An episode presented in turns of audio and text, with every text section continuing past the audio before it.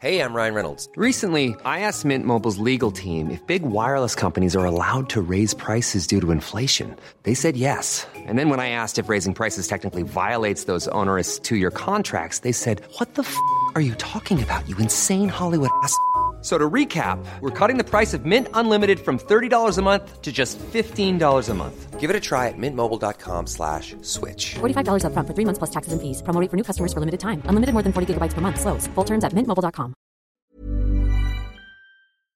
What do you like listening to? Um, chart music. Chart music.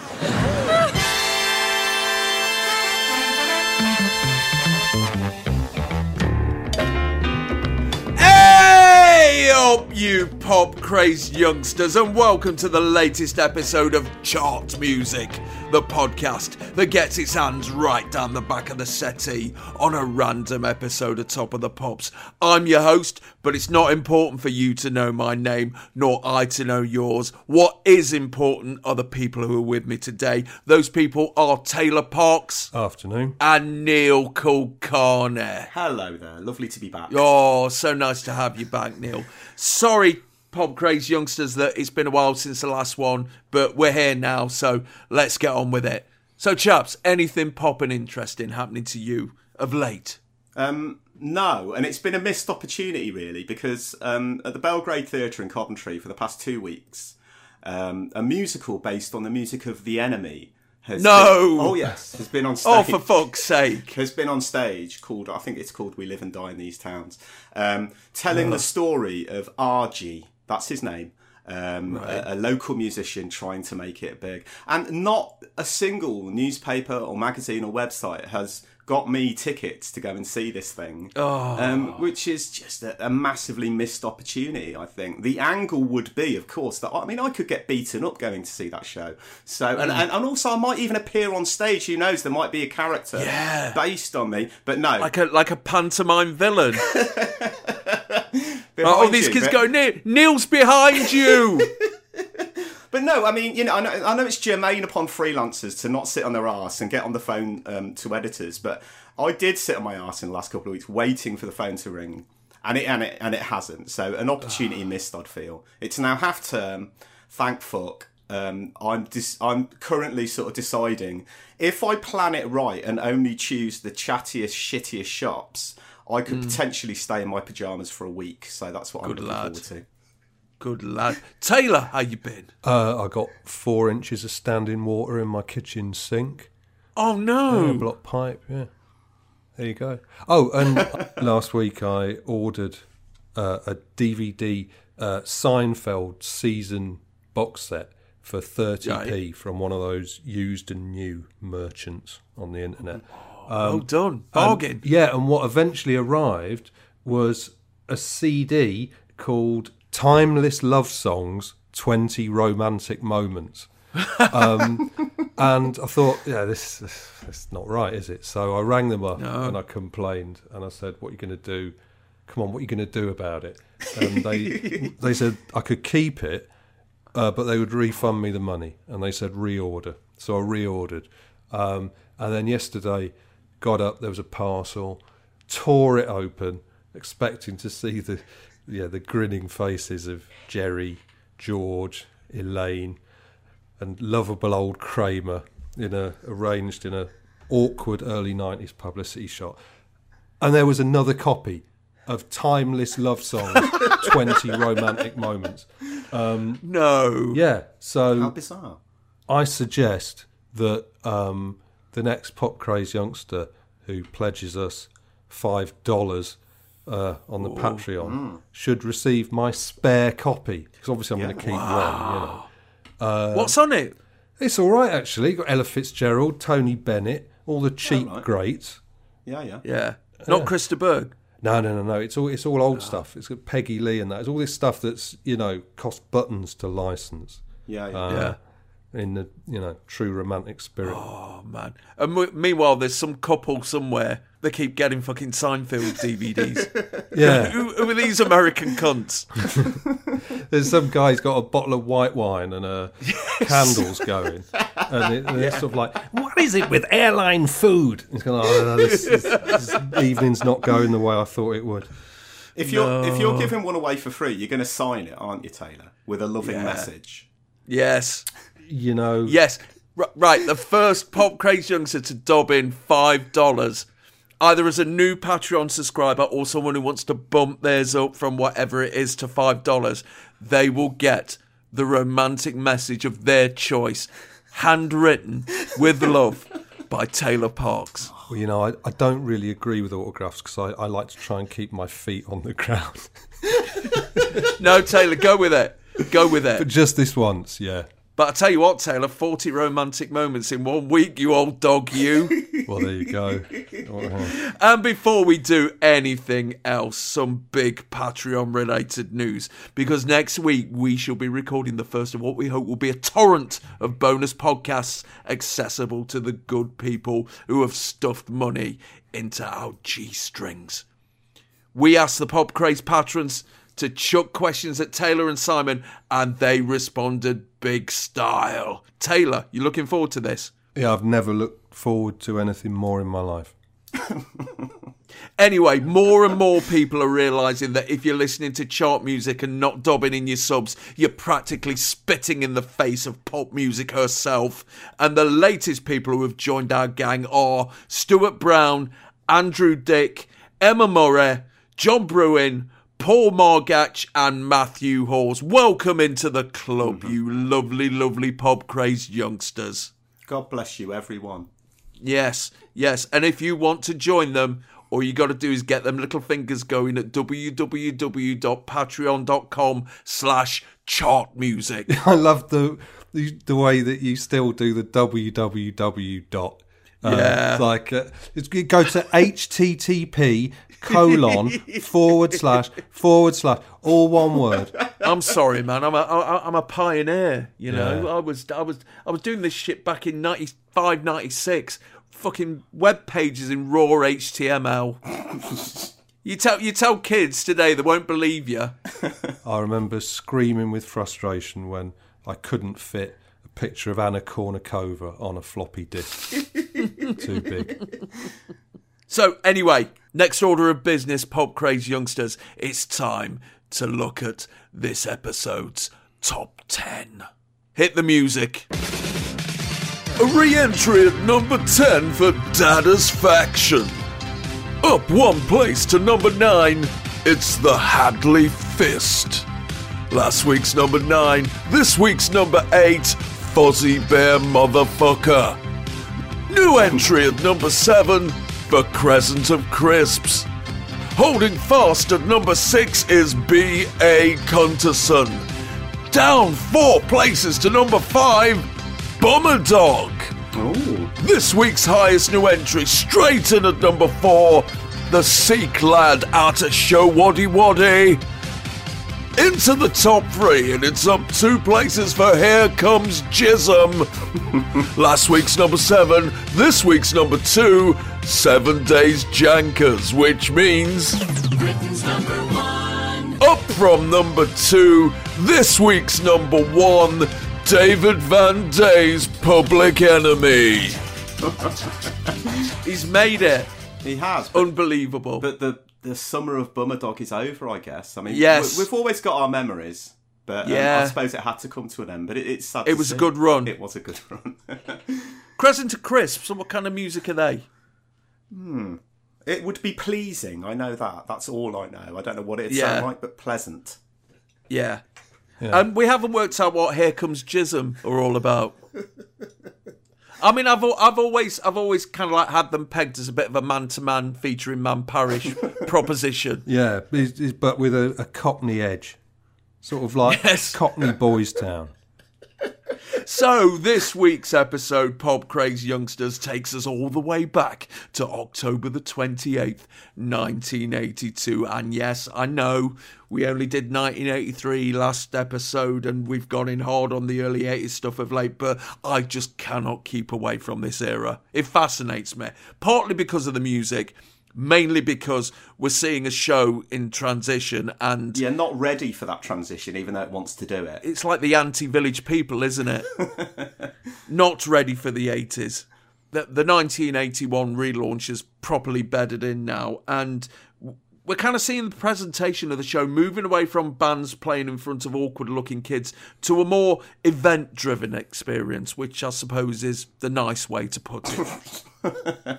Well, it is a nice way to put it. I mean, event driven and kind of conceptually based, if you like. But the hmm. concepts, yeah, they haven't progressed beyond the scrawling of on a beer mat of the concept, and and, and hmm. they're not fleshed out properly. So what you're seeing is kind of high ambition and piss poor execution, really. they've clearly decided that having pop music on a pop show isn't good enough. Hmm. They're looking at the charts and going, "Oh, this is a bit, this is a bit young person's now." Whereas Top of the Popses of the seventies were always seen as a bit more of a, you know, there was something for the mums and dads and and the little kids and everything. And now, you know, pop music's changed, and I feel that early '80s Top of the Pops is an attempt to to, to try and hold on to um, as big an audience as possible. Yeah, it's it's an attempt to make it a variety show in a sense. So Yeah. even though the charts are actually in '82 fantastic, and and you know there's so much great stuff going on, they still manage to pluck the variety style records out of it to keep it have it having that more general kind of age base. Um, all those moments that really, as a kid when you were watching it, massively pissed you off. Yeah. Yeah. I mean, we've seen them do a kind of a bit of a football special in a, a previous episode of Chart Music. And, uh, you know, we're about a month removed from the Radio 1 15th anniversary show, uh, which which I, I I sent you a clip of the other day. Hell, I wish- I wish you hadn't, for no for no other reason but to say fucking hell, look at this. The, yeah, I mean the shot of the, the the scene of all the Radio One DJs dancing. What what song is it again that they're dancing? It's friend or foe oh, by Adam and It's just that will haunt my nightmares until Christmas. it's I like think. teacher's disco, isn't it? and we're just 18 months away from the absolute nadir of the event based Top of the Pops, which is my favourite Top of the Pops ever, where it's all based around that British Rail train that's been named Top of the Pops uh, and is currently speeding from London to Bristol Temple Meads, uh, where Simon Bates is conducting an interview with a signalman. Uh, it's, one day we will get there. One day. One Yes. day. But it has to be said that while this is going on, the pop craze youngsters are not impressed. In the latest smash hits, which came out on this very day, there was a letter from Louise of Slough, and it goes like this. Last Wednesday, I went to see Top of the Pops being recorded. Lucky devil, I hear you say. Well, that's only a matter of opinion because I had a really lousy time and I'm sure I wasn't the only one. For a start, any ideas about being able to wave to mum, etc., were very short lived because as soon as the groups came on, God knows how many cheerleaders began to push their way to the front, saying they had positions there. The audience had to be content to watch from the back. As most of these cheerleaders are on every week, I don't think it would hurt them much to move out of the way just once and let the people who actually buy the records get a look in. After all, what's the point in having a studio audience if the only people you get to see are cheerleaders? Another thing that annoyed me was the rudeness of the cameramen. They gave no warnings when they decided to move, so when we finally did manage to get to the stage and start bopping about, we suddenly found 10 ton cameras up our backside with their operators yelling obscenities at us. like everyone else, I assumed I'd be able to get autographs once I was there. Fat chance. All the DJs were there that day, meaning that must have been the 15th anniversary uh-huh. show we were talking about earlier, and only about two of them agreed to sign, some being very impolite. Oh, it made me wonder why they wanted to be famous in the first place. On the ticket, it said prize for the best costume, and I could tell that most of the audience had really made an effort to dress up for the occasion, some outfits being very original. What a surprise then when Tik and Tok appeared to claim said prize and then disappeared just as quickly. It was just an unfair publicity stunt. When it was all over, we were just told to leave, not so much as a goodbye or a thanks for coming. Of course, there will be those who genuinely enjoyed themselves despite being treated like fools, but no matter how many party hats and streamers were given to me to create a party atmosphere, I couldn't pretend to be happy when I wasn't. I waited a year for my ticket, and I came a long way to be there. I'd never do it again. Poor Louise. That's dreadful. Poor Louise. Poor Louise. Awful. Who do you think the two um, DJs were that did sign autographs? Hmm. It's got to be Skinner, I think, because what else Yeah. is he going to do? And and Vance as well, because I've always. I, always- Yeah, I think Tommy Vance would. I don't know. Remember, remember how Tommy Vance treated that poor commissionaire on the gate at Television Yeah. Centre. Uh, That's true. I, what about Peter Powell? I bet you Peter Powell just couldn't sign enough autographs. but he, when he was sat at home with his feet up, practicing his autograph over and over again. and he probably slipped her a sachet of Nescafe as well. Yeah. yes. Kid Jensen, possibly. Yeah, he always seemed like a nice guy. Hmm. But would Peel. Annie not? Nightingale was there. Hmm, I would have expected Annie to as well. Just oh, two. Oh, we're go- we're going to have to do this episode soon, aren't we? Definitely.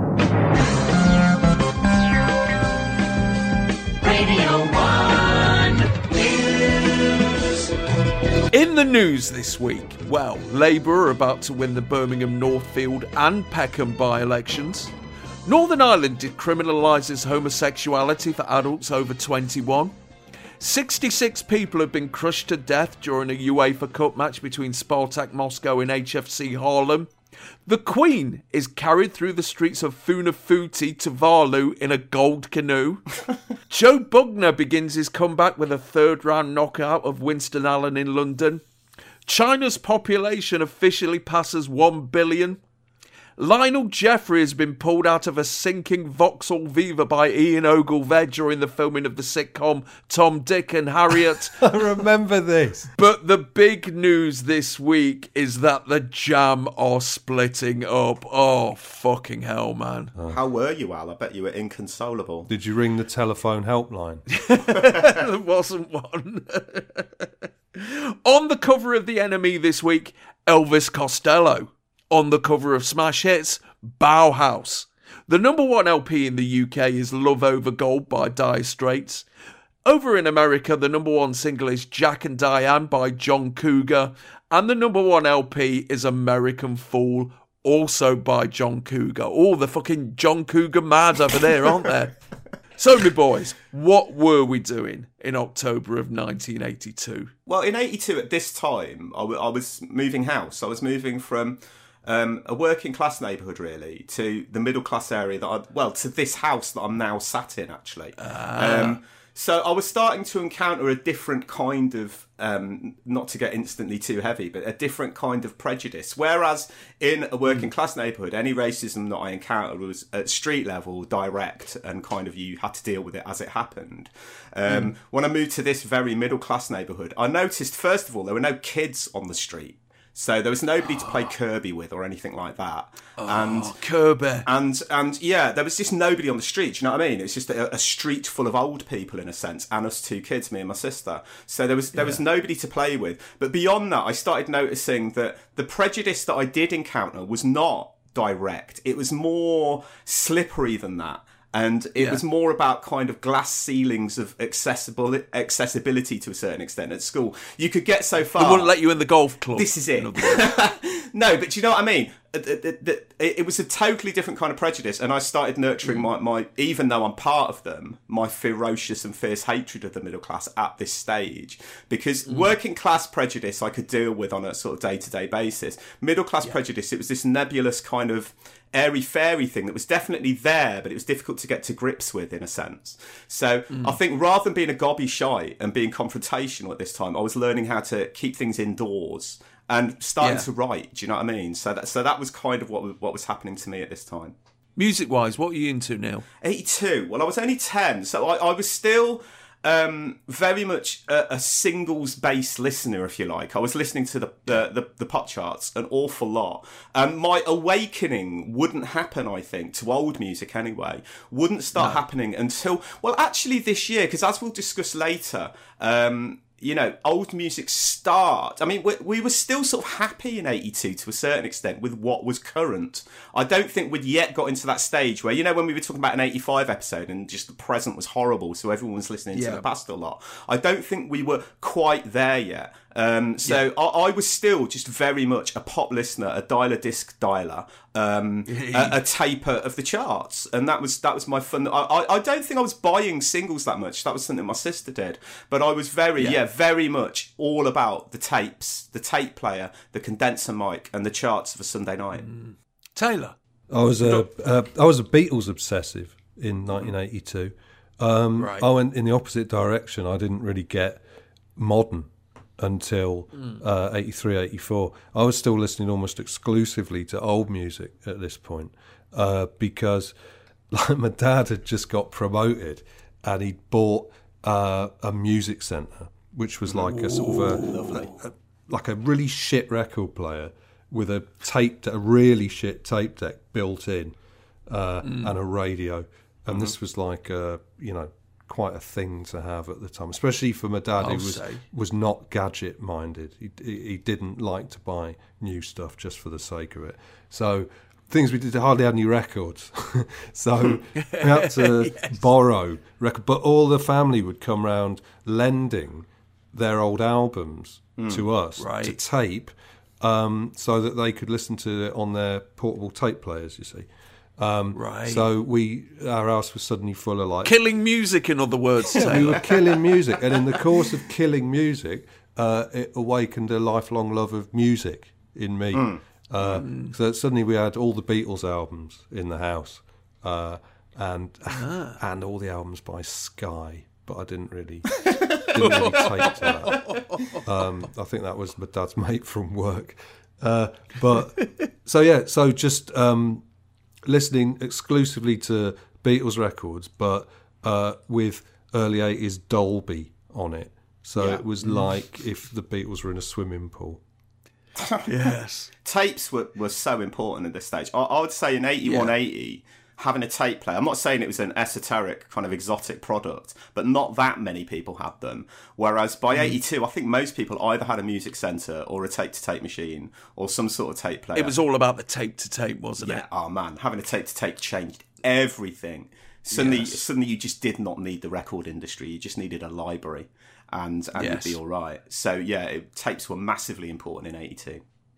I was absolutely heartbroken about the jam splitting up because you know they were my band, and it, it's one of the few occasions where a band splits up and it really means something. Because more often than not, you kind of like go off that band and they go, "Oh well, we might as well split up then."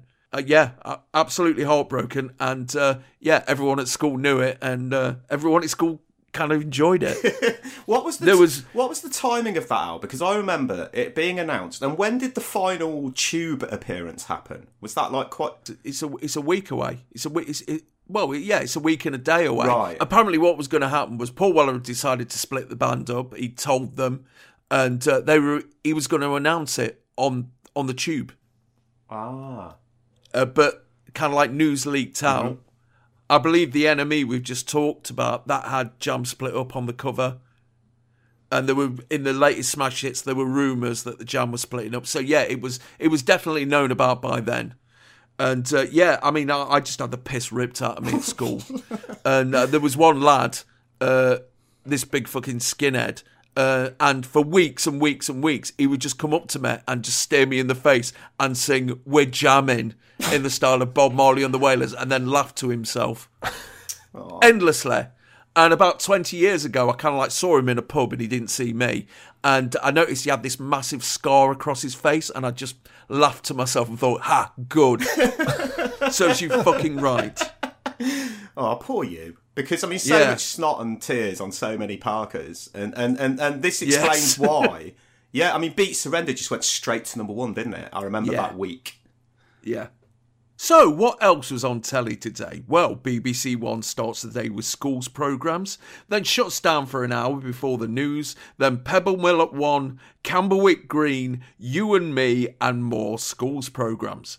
After regional news in your area, it's Play School, Mighty Mouse, Gobbolino the Witch's Cat in Jackanory, Huckleberry Finn and his friends, John Craven's News Round, Blue Peter, the evening news, regional news in your area, and they've just finished, what else? Tomorrow's World. BBC Two kicks off with Play School and then shuts down for three and a half hours before roaring back with three hours of Australia versus Wales in the State Express World Team Snooker Classic from Reading. Fucking hell, snooker. Then it's the something else debates where young adults from Rochdale talk about whether their generation have enough say in the things that affect their lives. Spoiler alert, no. Unemployment. Yeah, can't being able to pubs? drink in pubs. Followed by the final episode of Fighter Pilot Sport of Kings, where an RAF student jet pilot learns how to drop bombs on folk. They're currently screening the Oxford incident, a documentary about a recent DHSS operation on social security fraud. ITV has started at 9:30 with schools programs, followed by the Ark stories, Get Up and Go and the Sullivans, followed by the news at 1, Contrasts, A+, Plus, the new and funky Afternoon Plus, then the drama series Strangers, the John Junkin quiz show Definition, the cartoon series Aubrey, Vicky the Viking, Father Murphy, then the news at 5:45, Kevin Banks is angry in Crossroads, regional news in your area, and they're just finishing another episode of Emmerdale Farm where Mr. Wilkes has a go at Joe Sugden about his dumping contract. Channel 4 starts 5 days from today. Oh, Were you excited about that, chaps? Yeah. I was. I, rem- I remember the, the, you know, the computer graphics of the, Yes. the first Channel Four. I remember just being astonished by Yes. those. I'd never seen anything like it. Yeah. Um, but yeah, um, I was intrigued by Channel Four, and and and as the decade would progress. Hmm. Even though you know I've got a lot of memorable moments from BBC and ITV, obviously, Yeah. um, Channel Four provided a few just really strange moments Yes. that are now unfindable in a way. And it's not Yes. just because they've disappeared off YouTube. There are things that I can't remember whether I dreamt them or not. I remember seeing a drama where a guy trapped a ghost and ate it. And it and it was it was twenty minutes long, and I distinctly remember this. And this can't have been put in there by my own imagination. It must have happened, but I can't find hide nor hair of it now. Yeah, we couldn't get the signal on the telly. Yeah. Because the aerial was pointed the wrong way. But we had a black and white portable that I'd got in my room. Um, and that had a rabbit ears on it, so you could point it any direction you like. So I could get a very grainy black and white test card. You got all the Channel the 4. dark grey triangle films then. Uh, yeah, a little later. But you see, I had to watch them all in my room with the sound turned down to basically zero. Um, just sort of squinting through the grain. But it was like the moon landing to me, you know, like another TV channel. And I'll never forget the big day where I was like, right, here it is. And it came on, it was like, da, da, da, da. It's like this is a, a new era in television. And then, it, they, then it was Countdown. Yes. Uh, All right. and and after that, it was some kind of keep fit program. I literally thought it was going to play the jingle, and then the next thing that come on would be hardcore pornography, like featuring like Lenin or something. Do you know I mean? That was the impression that we were going to get. Um, that it was basically that it was going to be uh, Lenin bumming a Rastafarian in close up. But nothing was private then, and like like Taylor says, you had to he had to watch it with the sound down. I, I'd say this is a pre-headphones age in a sense It is, because definitely. headphones did exist, but they were massive. Yes. They were like huge things that were basically the size of your head. Yes. um, and not many people had them. Um, the rise of the Walkman, I would say, is still about a year or two off. Yeah. So anything you wanted to watch, yeah, would have to be public. You couldn't really keep things quiet in a sense, apart from obviously turning the volume down. Yeah. I mean, I was frothing at the gash for fucking Channel 4. I really was. Just like a, a, a new TV channel. Yeah, yeah. Like Taylor, you know, our aerial was pointed the wrong way, and I just put my foot down. As soon as I heard that the jam were going to be on the tube, I put my foot down and said, "Early. Christmas hmm. present, new aerial." What a fucking strange thing for a 14 year old lad to ask for a, a- a new TV aerial. And that night, when the first episode of The Tube came on, it was like, Mum, you're going to the bingo, Dad, you're going to the pub. Our Trey said, just fuck off out, leave me alone to commune with my gods. and uh, yeah, and I look back at it now, and it is the worst jam gig they probably ever did. It's it's, it's a really piss poor gig, but it was my hmm. only chance to see the jam. I was never going to see them live. But but and, of- and of course, every single thing on telly at this point, eighty two, is evanescent. Hmm. It goes. You get a one shot deal. It's shown, and that's it. I don't think anyone had a video Yeah. player that I knew anyway, or a video. I'd recorder. heard, yeah, well, one or two, one or two people on our street did. But yeah, I mean, we certainly didn't. So kind of everything you saw on telly, Yeah. it, it was a one shot deal, and you never got a chance to see Yeah. it again. Yeah, and, and the other thing about the Channel 4, I mean, I watched the whole of the first day. And uh, at the end of the night, I remember my dad coming back from the pub and he, to find me sitting in his armchair watching a feminist theatre group um, singing songs about smashing the patriarchy or something like that, uh, including uh, Juliet Bravo. She was in it. and my dad just looked at it and looked at me, and his doubts started to uh, arise about what kind of person his son was turning into. My dad fucking hated Channel 4. Yeah, yeah. My parents weren't very impressed either. No. I hate Channel Four now. Obviously, Yeah, I fucking despise Channel 4 now. it's a hateful station. It- It's got a cruel, nasty edge to it. Yeah, it's uh, a Daily Mail for sucky girls. Absolutely, yeah, yeah, yeah, yeah. All right, then, pop craze youngsters, it's time to plunge into October of 1982. Always remember, we may coat down your favourite band or artist, but we never forget they've been on top of the pops more than we have.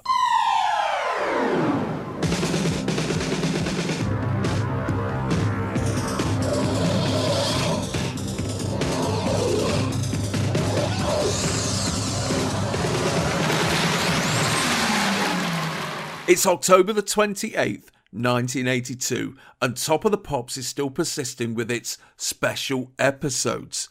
Tonight, we're being treated to a Halloween episode, even though it's three nights away from Halloween.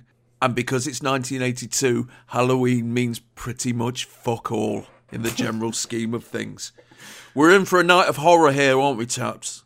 Oh god, yes. Oh god, yes. I mean, Yeah. true, true. I mean, true horror. Uh, it, it, Yeah. It's odd because obviously none of it's horrifying in a horror film sense. No. but in its shitness, it, it's Mm. horrifying. And and there there were some jarring moments of true disturbance in this episode. Not in, Yes, not intended, but all the more disturbing because they're not intended. I mean, I, you, you you were a bit younger than me, but I remember growing up and Halloween meant fuck all. It was just that little thing that you got through before the real fucking event, uh, which was bonfire night. Yeah, I mean, it did. It didn't mean. I mean, we did go trick or treating, but no Yeah. costumes. It was just No. kids dressed in normal clothes begging for sweets, basically. Yes. Um, Yes. Occasionally chucking eggs at windows. Um, Yes. You know, that scary cunt in every neighbourhood who wouldn't give you your ball back if it went in their, in their lawn. And of Yeah. course, uh, and apart from that, maybe it might have meant apple bobbing, which is always a lovely chance for family members to imagine what it'd be like to watch you drown. But um, apart from that, it didn't mean anything. this whole thing of costumes, this whole thing of pumpkins. Um, I Yeah. had to fucking buy a pumpkin this week because my, my kids expect to carve a pumpkin. I've been, I was even debating in Morrison's whether to buy a Rambo pumpkin. Have you seen these? They're No, what the fuck's that? It's called a Rambo pumpkin. I have no idea why. Is that Rambo, the uh, French poet? Yeah, Verlaine pumpkin. No, it was uh, it's, it's, it's a Rambo pumpkin spelt as in first blood, but it's fucking enormous. You know, it's just like the, it, it's it's huge. It's about twenty pumpkins in one pumpkin. But I've had to buy a pumpkin this year, um, which my daughter will expect to carve towards Halloween. We didn't do any of that back then. Didn't do pumpkins. Didn't do decorations. I remember um, um, friends from the north telling me that Mischief Night was quite near. Um, uh, Halloween. And We never did mischief night or anything like that. No. There was a generally accepted increased level of hooliganness on Halloween night, but that's about it. I mean, I was Yeah. getting into horror definitely through, you know, Yeah. the pan horror story books, and also, of course, as, as previously mentioned, Central's um, Central TV's um, "Let's Fret Together" strand Yes. of, of late night movies, and I was getting scared by horror. Don't get me wrong, but Halloween meant fuck all to me. Yeah, because I mean, we did that kind of shit, same as you, Neil. When we we'd knock on the door and go trick or treat, money or sweet, and then get told to fuck off, and that was our Halloween. Yeah, yeah. I mean, maybe um, your teacher at school would do some silhouette cutouts of witches to put on the windows. And if you were younger still, I mean, Halloween when I was a kid just meant your parents trying to get you to fuck off to bed even earlier than usual so they could uh, get the feet up and watch at the Sweeney or something. I definitely remember a big shift in the supposed importance or the perceived significance of Halloween. Uh, round about this time, Mm. Yeah. about eighty-two or so. This is basically yeah when it went American. but E.T., isn't it? Yeah, well, it became another excuse for kids to ask for sweets and swap out English words for American words. Yeah. And, you know, ancient British culture for American culture. It's not like in our day where we'd, we'd just gather quietly in our homes and do some scrying. bit of bit of bit of mumming Yeah. and uh, you know feast on dried fruits and seeds Yeah. you know, take it easy. We'd save we'd save the big celebration for Samhain. Yeah. Um, Do a bit of nowadays wassailing then, yeah. Yeah, all this trick or treat, trick or treat. It's called guising. You Yes. traitorous cunt. Yeah. Get your get your get your stretched out milk soaked sheep flesh over your face and fuck off out of it. Although at the age of 10, I, I, I should say, I was getting massively interested in the supernatural and, and that side of things, mainly through reading um, really shit, thick um, Reader's Digest books about the about the unknown and believing Yeah. all that shit about Borley Rectory and things like that. But um, Yeah, and it's that that that that bloke's dead mother-in-law in the back of his car, and uh, the lady on the stairs. All hmm. these these terrifying fakes. Yeah. that that tormented our childhood. Yeah, I mean, I, I, I remember being fucking scared by horror movies to the point of yeah, not being able to sleep because things like The Omen would be get, starting to get shown on te- on telly. Yeah. and Carrie, and I remember a, a screening of the 1979 version of Dracula with Frank Langella that just basically meant I didn't sleep for fucking two weeks. Um, So horror was really important, and those uh, I can't emphasize enough the power of those pan horror stories collections uh, from the Yeah. library. I was obsessed with those, but Halloween. pfft, no, I, I mean, No. I think you, you mentioned it, Al, that E.T. does come along later this year to, to Americanify all our Halloweens. I thought that the modern British Halloween stemmed directly from ET, hmm. but I saw the you know we saw this episode and it's it's a, it's a good month before ET comes out. But Yeah. then again, you know I know lots of mates who had a pirated copy of ET, hmm. so you know yeah. I'm still blaming that little cunt for all this. Because previous to that, of course, the only horror thing you could have seen. Do you remember in Argos catalogues around about 81, um, 80, you could buy movie projectors, and one of the films Yes. that you could buy was always The Devil Rides Out. Um, You could buy it, so that was the only other way you could Yeah. get to see that kind of shit. yeah, but yeah, you're right. We Halloween no wasn't done. See, what's weird is that now, because I live in London, it doesn't really happen again Yeah. Because you don't get a lot of kids out trick or treating and stuff No. like this because you Thank never God. know. So really, it's just uh, it's just pissed students staggering around, Yeah. dressed as, dressed as middle class zombies. And, yeah, well, and- well, if if they're blokes, if they're blokes, the girls have to dress up as a sexy something. Yeah, or an, an like an unfit Harley Quinn, you know, and so Yes. just and it's just me shut inside with the cat watching video nasties on my own and you lucky Yeah. sod. fretting, fretting that it's my half birthday, so I'm closing in Oh. on closing in on the next number. So uh, yeah, authentically scary. I'm at the coalface with this shit because I have to take kids trick or treating, including my grandkids, and you know they get all they get all Oh, topped up and all that. It's, it's ever so cute, but what um, disappoints me in a way is how many grown-ups take it seriously as well, to the point of of kind of you know decorating their houses and answering the door in these amazing costumes. You know what I mean? Do you, you remember Al? I'm sure you do. Do you remember that episode of Roseanne? Where it's a Halloween episode and they get so dressed up. And I remember watching that, just thinking, "Fucking hell, that'll Yeah. never happen here." That is what is happening here now. The, the and, and it's a big thing. And and you know, there's deeper things to talk about in terms of basically the in, infantilization of our culture, the rise of the geek. It's a big, big problem. Um, so so it's not just kids pushing this agenda at the moment. It's fucking grown ups as Yeah. well. It's very disappointing. Yes. There's a whole fucking aisle of your supermarket right now. Fuck Halloween. Yeah. Devoted to Halloween, not only in terms of costumes, but everyone feels that they've got to stock up on enough Haribo. Weeks before. Yeah, yeah. If I've got a fucking load of toffees in my ass, there's only one mouth they're going into. Not some fucking snotty nosed little fucker down the street.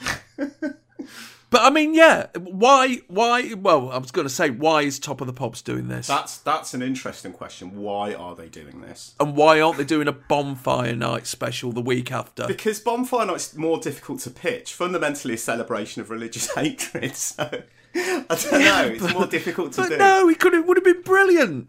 Imagine, you know, all the audience being given sparklers and fireworks, and and at the end they, they put DLT on a fucking pyre, and we watch his juices spitting on it. I fucking That'd be fucking brilliant. I loved. Bonfire Night, I must admit, in contrast Yeah. to Halloween. Mainly because of one serpentine memory of, of um, when we were living at the old people's home. Um, you know, usual firework safety back then. Um, basically, Hmm. stick a rocket in a bottle and hope for the best. And of course, Hmm. the bottle fell over, and the rocket was pointing at all Yes. these assembled old folks watching this display, and it just shot off, and it genuinely grazed this this woman's sort of cheek, who had been born in the previous century. You know what I mean? So Yeah. yeah, I loved Bonfire Night, but Halloween I was less keen on. I did do the trick or treating, but just to get sweets, and I didn't Yeah, dress of course up you did. at all. Who, who the fuck would? Of course you did. And what parent, anyway, would spend? I mean, now you know, there's kids taking their parents to shops. I want this Halloween costume. It's like fucking World Book Day where you got to dress your kid up as some sort of character. It's it's Yeah. just horrible. As a parent at the moment, you feel pressured massively into doing all this shit, and it's just prizing Yeah. shit out your wallet, basically. And of course, you know, you could get you could get money uh, on bonfire night for penny for the hmm. guy, but that that requires effort on the child's own hmm, part, hmm, doesn't it?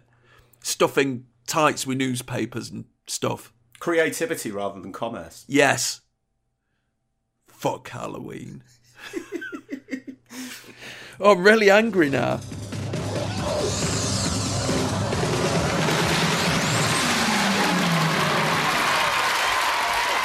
Hello, it's Halloween night on Top of the Pop, so we've got a party here. Why not join us? Here's three ladies from New York called Raw Silk, and do it to the music.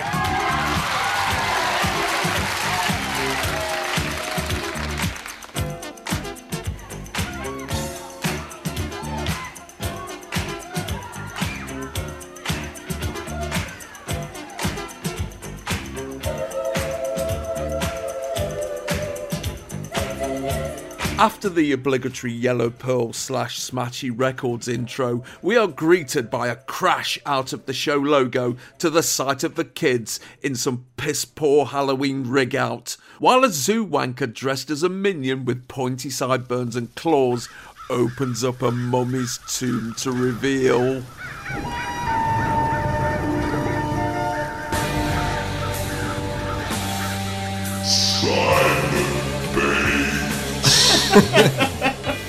who is still holding down the 9 to 11 slot. Today, he's given the next seven days' horoscopes for Scorpio and Sagittarius before handing over to Dave Lee Travis direct from the motor show in Birmingham.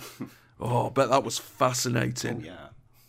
Now then, every time we cover an episode that's hosted by Bates, I always ask one simple question why? and in this case, I say it again, I say it louder. Why? Well, it does seem a, a weird choice, right? If you're going to, Yeah. if you're going to do a Halloween spectacular or spooktacular, if you will, why choose Simon Bates? Uh, Until you consider the alternatives, right? Because, like, okay, Yeah. obviously Savile would have been uh, too too authentically terrifying.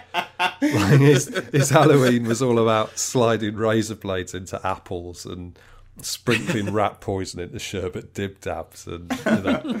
and and people like Peter Powell and Kid Jensen No. you can only imagine as the victims of rampaging ghouls and monsters Uh, yeah. and Richard Skinner would only work in that he is the human personification of a thick fog.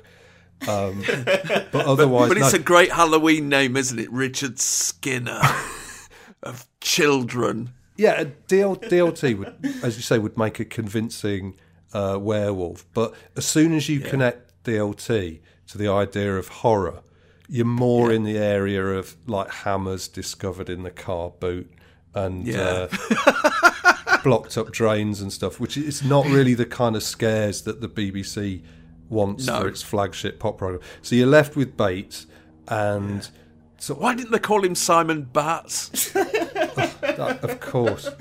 Yeah. he's not an obvious choice because his facility with wacky comedy links is sort of Yeah. on a par with you know Sir Keith Joseph, but Yes. but he does have a sort of 1930s Universal Pictures horror air about him, you know, lumbering around, looming over people, you know.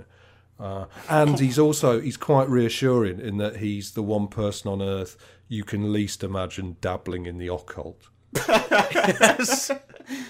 I think reass- reassuring is a really key word here. Bates Mm. had, I mean, Bates is shit, just like the idea of doing a Halloween special. So he's kind of perfect. He has that ability to just coast things along and kind of, Yeah. he, he's able to chuckle. Do you know what I mean? And chuckle and, and, uh, chuckle things along midline, although transparently nothing remotely is uh, amusing is going on at all. So No. um, the only other one I think possibly could have done it would have been Everett, but I think Everett would have turned it into a, a three-hour, um, Yes. you know, Yes. sort of thing. Um, and that mummy that Bates comes out of, um, by the way, uh, where I wonder where that's from because it can't have obviously been made just for Top of the Pops. Could be Doctor Who, could be BBC Rent props Ghost. department. Yeah, it doesn't Thinking of the look. timing, it could have been. Could it have been the Iron Maiden from the King's Demons Doctor Who story with the spikes yeah. removed? I don't know. I'll Yeah, have to could have been, could be Rent a Ghost. I mean, it doesn't actually look like a sarcophagus. That's the thing. What it reminded No. me of was um, Der Golem from the 1922 German expressionist classic of the same name. um, and by the way, do they add a sort of creaking noise on it when it opens? Yes, they Yeah, do, yes. Yeah, I thought so. Yeah. But also, I think you've got to give credit to the bloke who opens the uh, the sarcophagus, who Yeah. you can hardly see, but he's No. playing his part to the hilt, right? He is. Like he grimaces evilly as he pulls the Yes. door open. Although that might be the natural response to the reveal of Simon Bates with a hand mic. Um, and also, when Simon Bates then introduces the first act, he claps his monster hands in a sort of slow Yes. and monsterish way. Yeah. like Yeah. as if he's having trouble. You know, it, you got to admire it. Got to admire it. Yeah. what you said about Savile earlier, I've got to chuck in the the year that Savile died and all the shit came out. The pubs in Nottingham put out a joint statement to the local media saying anyone who turned up at any pubs on Halloween night dressed like Jimmy Savile was automatically barred out. the problem is, fucking every other middle-aged bloke in Nottingham dresses like Jimmy Savile, just fucking tracksuits and lank hair. After emerging from the tomb dressed in his usual maths teacher on a school trip outfit, he wrongly informs us that it's Halloween night and Top of the Pops is having a party. For a change, he then introduces us to three ladies from New York, Raw Silk, with their song Do It to the Music. Formed in New York in 1979, Raw Silk were a female dance trio comprising of Valerie Pettiford and Tanita Jordan, who appeared in The Wiz, and Broadway singer and Earth, Wind and Fire backing singer Jessica Cleaves, who was in the 60s vocal group Friends of Distinction and has just finished session work for George Clinton's Computer Games LP. They were put together by Ron D. Miller and Bert Reid, who were in the Crown Heights affair, and they're signed to West End Records, who are currently pumping out a torrent of what would soon be known as New York Garage releases. This is their first single release in the UK. It was a new entry last week at number 38, and it's gone up five places to number 33. And uh, immediately you feel very, very sorry for them, don't you? These cool young ladies from the five boroughs pitched into this fucking hell. Yeah, this rather piss poor Halloween. Um, Yeah. This rather piss poor Halloween where kids are draped in sheets and and, yes. and and crucially, I mean, I know we're going to come on to talk about uh, Zoo repeatedly probably during this episode, but seriously, fuck Zoo. I mean, th- they're oh man, there's a particular trio of absolute Yes. wank snaps that I'm on a really short fuse with with Zoo. Um, Yeah. and I, I was trying to identify what it is about Zoo that pissed me off, and and, and it's, it's here in this performance by Raw Silk. I mean, I can see it's not just the dance moves because you know I can see similar dance moves on say. Um, the hot shoe show or something, Yes. and, and not be annoyed. But Yeah. I, I, I think the problem here is Zoo's dominance of the TOTP space. Um, Yes. Way more intrusive than Legs & Co or Pan's People ever were. And at the Yeah. beginning of this performance by Raw Silk, there's a couple who, who fuck me off, to be honest with you, throughout the whole episode. exactly who they are. Yeah? The moon faced guy with fucking stockings on and, and the shit pirate girl at the front. So Yes. rude. What are they doing at the front? They're not stars. And Yeah. yet, and yet, we're meant to watch their hilarious kind of shit. And then later on, he pretends to strangle her. And it's just, oh, God, Zoo. fucking hell. It's it, it's not just the audience letting down Raw Silk here. It's it's Zoo as well because because throughout this episode you don't, as Laura's letter referred earlier um, to Smash Hits, you don't get to see the punters. You get to see Zoo, who seem to be multiplying. There just seem to be fucking hundreds Yes. of them. Um, Yeah. So yeah, getting to the song and being able to talk about it is difficult because there's so much Zoo wankery to get through first. Yeah. I mean, we instantly get a rear view of the kids right at the beginning because the camera swoops over them to get to the stage, and uh, we, we we get to see the costumes that I, I believe have been given to them, and uh, yeah, not very good, are they?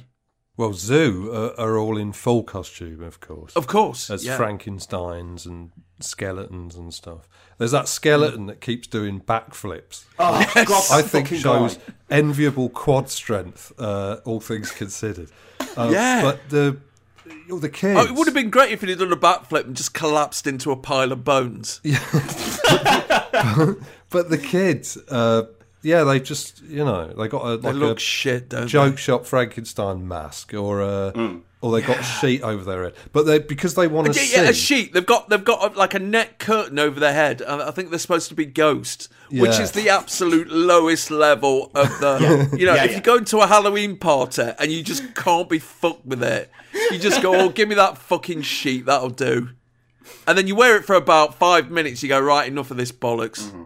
Let's get pissed up and leer at some girls."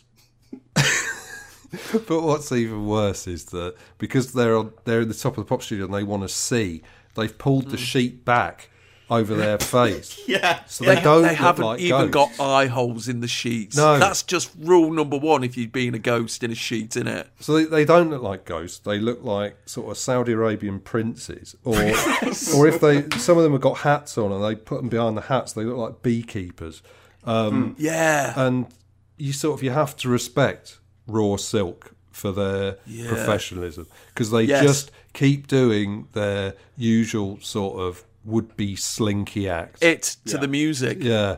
Yeah. Talk about true moments of horror. There is one here, um, which is, I mean, I've, s- you know, not the annoying zoo wankers, but you know, somebody's got a cat on a stick or something. It, it's like it's like a, a really strangely detailed picture of a black cat, and it's on a stick. It's like a banner, and, and suddenly it flares up right. Totally blurred and out of focus in front of the screen. That made me jump out of my skin, man. Yeah. But, but, but, but the guy, the Skull and Bones, who's doing black backflips, he Yeah. was the other irritating zoo person for me because Yeah. when he does the backflip, he does this zany head waggle um, that just created instant homicidal urges in me. I wanted to travel back in time and just put his knackers in a George Foreman grill. I hated him. Um, There's also uh, that bloke in the audience who's just wearing uh, pure late two tone sort of Mickey Pearce get up. Um, like fancy dress is beneath him, and, Yeah. uh, and a pork pie hat is above him, and that's just the way it's going to be.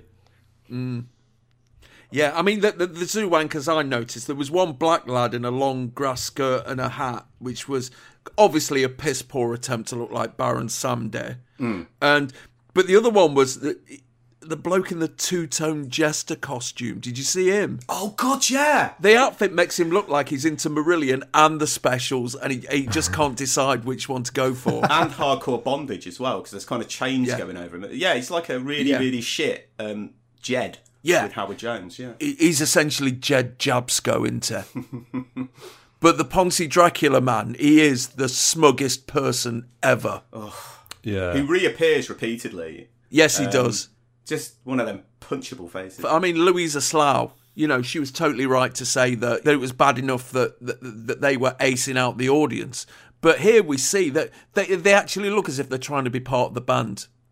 yeah, completely. You And it's a testament to Raw Silk to not just lamp someone or piss themselves laughing. Yeah. What must they have thought? They're Americans, yeah. and they're, they're, they're seeing. they're seeing charming backward people. Yes. um, doing doing whatever they have to do. I mean, God bless them because they totally rise above.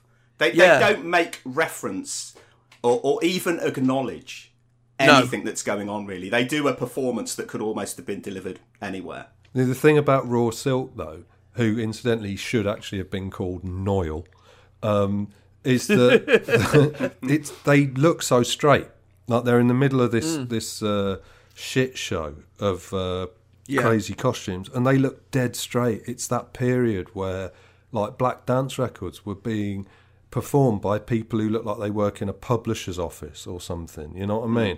So they got that look, sort of like Lydia from Fame. You know, like a really Yes. sensible, mature look, but with maybe like a Yeah. leather skirt or long fingernails, like a faint suggestion of wildness, you know. But the fundamental straightness of the image sort of reflects the sound, really. Well, I say straightness. I mean, this is this is really a gay dance record, isn't it? This is a Yes, This is like yeah. uh, it's not what you'd associate with a with an eighties New York gay dance record, but it's this is this was the big No. thing in the very early eighties, where it's uh, very low key and classy, and it's just about dancing rather than putting on any kind of show. But that's kind of what's wrong with this record. It could do with a bit more Yeah. flamboyance. It just it, and it considering the people involved with this behind the scenes and stuff like people- Crown Heights affair and that, you would expect a little bit more oomph and a bit more energy. But it just finds this groove and then just grows old in it really quickly. Yeah, Yeah. it, it's still. I mean, their personas are not really strong enough in a sense. I mean, I have to try when preparing for this podcast to not just think about how much I might love a record now, but try and figure out why I might have disliked it then. Um, Yeah. This song, I don't think it's a great song. I know it now because I've heard it enough, but really because of the bass line. Those details you notice Yeah. as a kid, but I think what lodges a song in your head first so that you start noticing and remembering things like the bass line and the drums is a sung hook that you can remember, a chorus. So this wouldn't have really lingered with me. I, I, I encountered the same problem with the Melba Moore record um, Yeah. that, that, that, that came on later. Um, Yeah. So not a great, not a great tune. But I mean, uh, hats off to them for just rising above the shit show that's going on in front of them, um, because their performance is is as spot on as it can get. Really, the song itself is okay, Yeah. but it's not condensed enough to really be strong enough in the hooks. I, I was sort of checking out remixes of it because I suspected that once Persona was removed from this record and it did just become an almost totally electronic dance record, it would be better. So the dub version of this is fucking amazing. I mean, it needs to be eight minutes longer and you need to be on fast drugs to enjoy it. But the dub version, where their vocals are completely depersonal personalized in a way and just treated as texture, really works. But this this song, I, I'll give it a pass. Yeah, I mean, as far as the song goes, it is your bog standard opening song to Top of the Pops. Yeah, it just eases you in. But uh, I think the thing that struck me was a nice bit of um, cross pollination going on because the do it, do it, do it bits are a nick of Do It To Me Baby by the Miracles. And then the actual part of the chorus was clearly nicked by Deee-Lite for Groove is in the Heart. Yeah, yeah, I didn't think of that. Didn't think of Yeah. that. But it is a record about dancing, and that's probably why it wouldn't have appealed to me at that time. And precisely Yeah. why records about deliberately not dancing did appeal to me at this time, as we'll see later on. And of course, at the end, we see that one of the kids in the front uh, ripping the net curtain off, throwing it down, and then turning round to the camera to give a meaty thumbs up. as he's, he's, already had enough of this shit. So the following week, Do It to the Music jumped seven places to number 27, where it stayed for two weeks before leaping up to number 18, its highest position.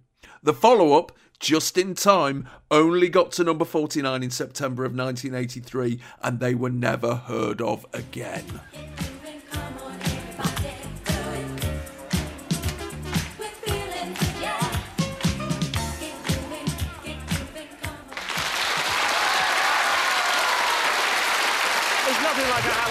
Stew, is there? Hang on, just put a snake in. See how mm, tastes quite nice. We'll have that after the show, but first of all, a bit of music. Here's the Beatles. Oh, hello, darling. Someone I know, and it's the Beatles.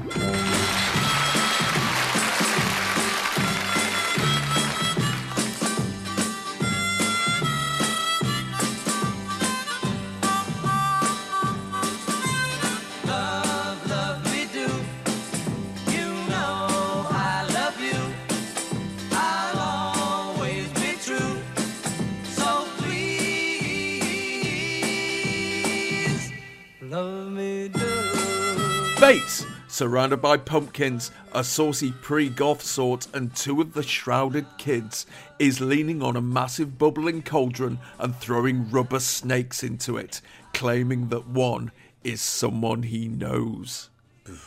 He says, "There's nothing like a Halloween stew, is there? No, there is nothing like Yeah, a Halloween right. stew. I've never heard of such a thing.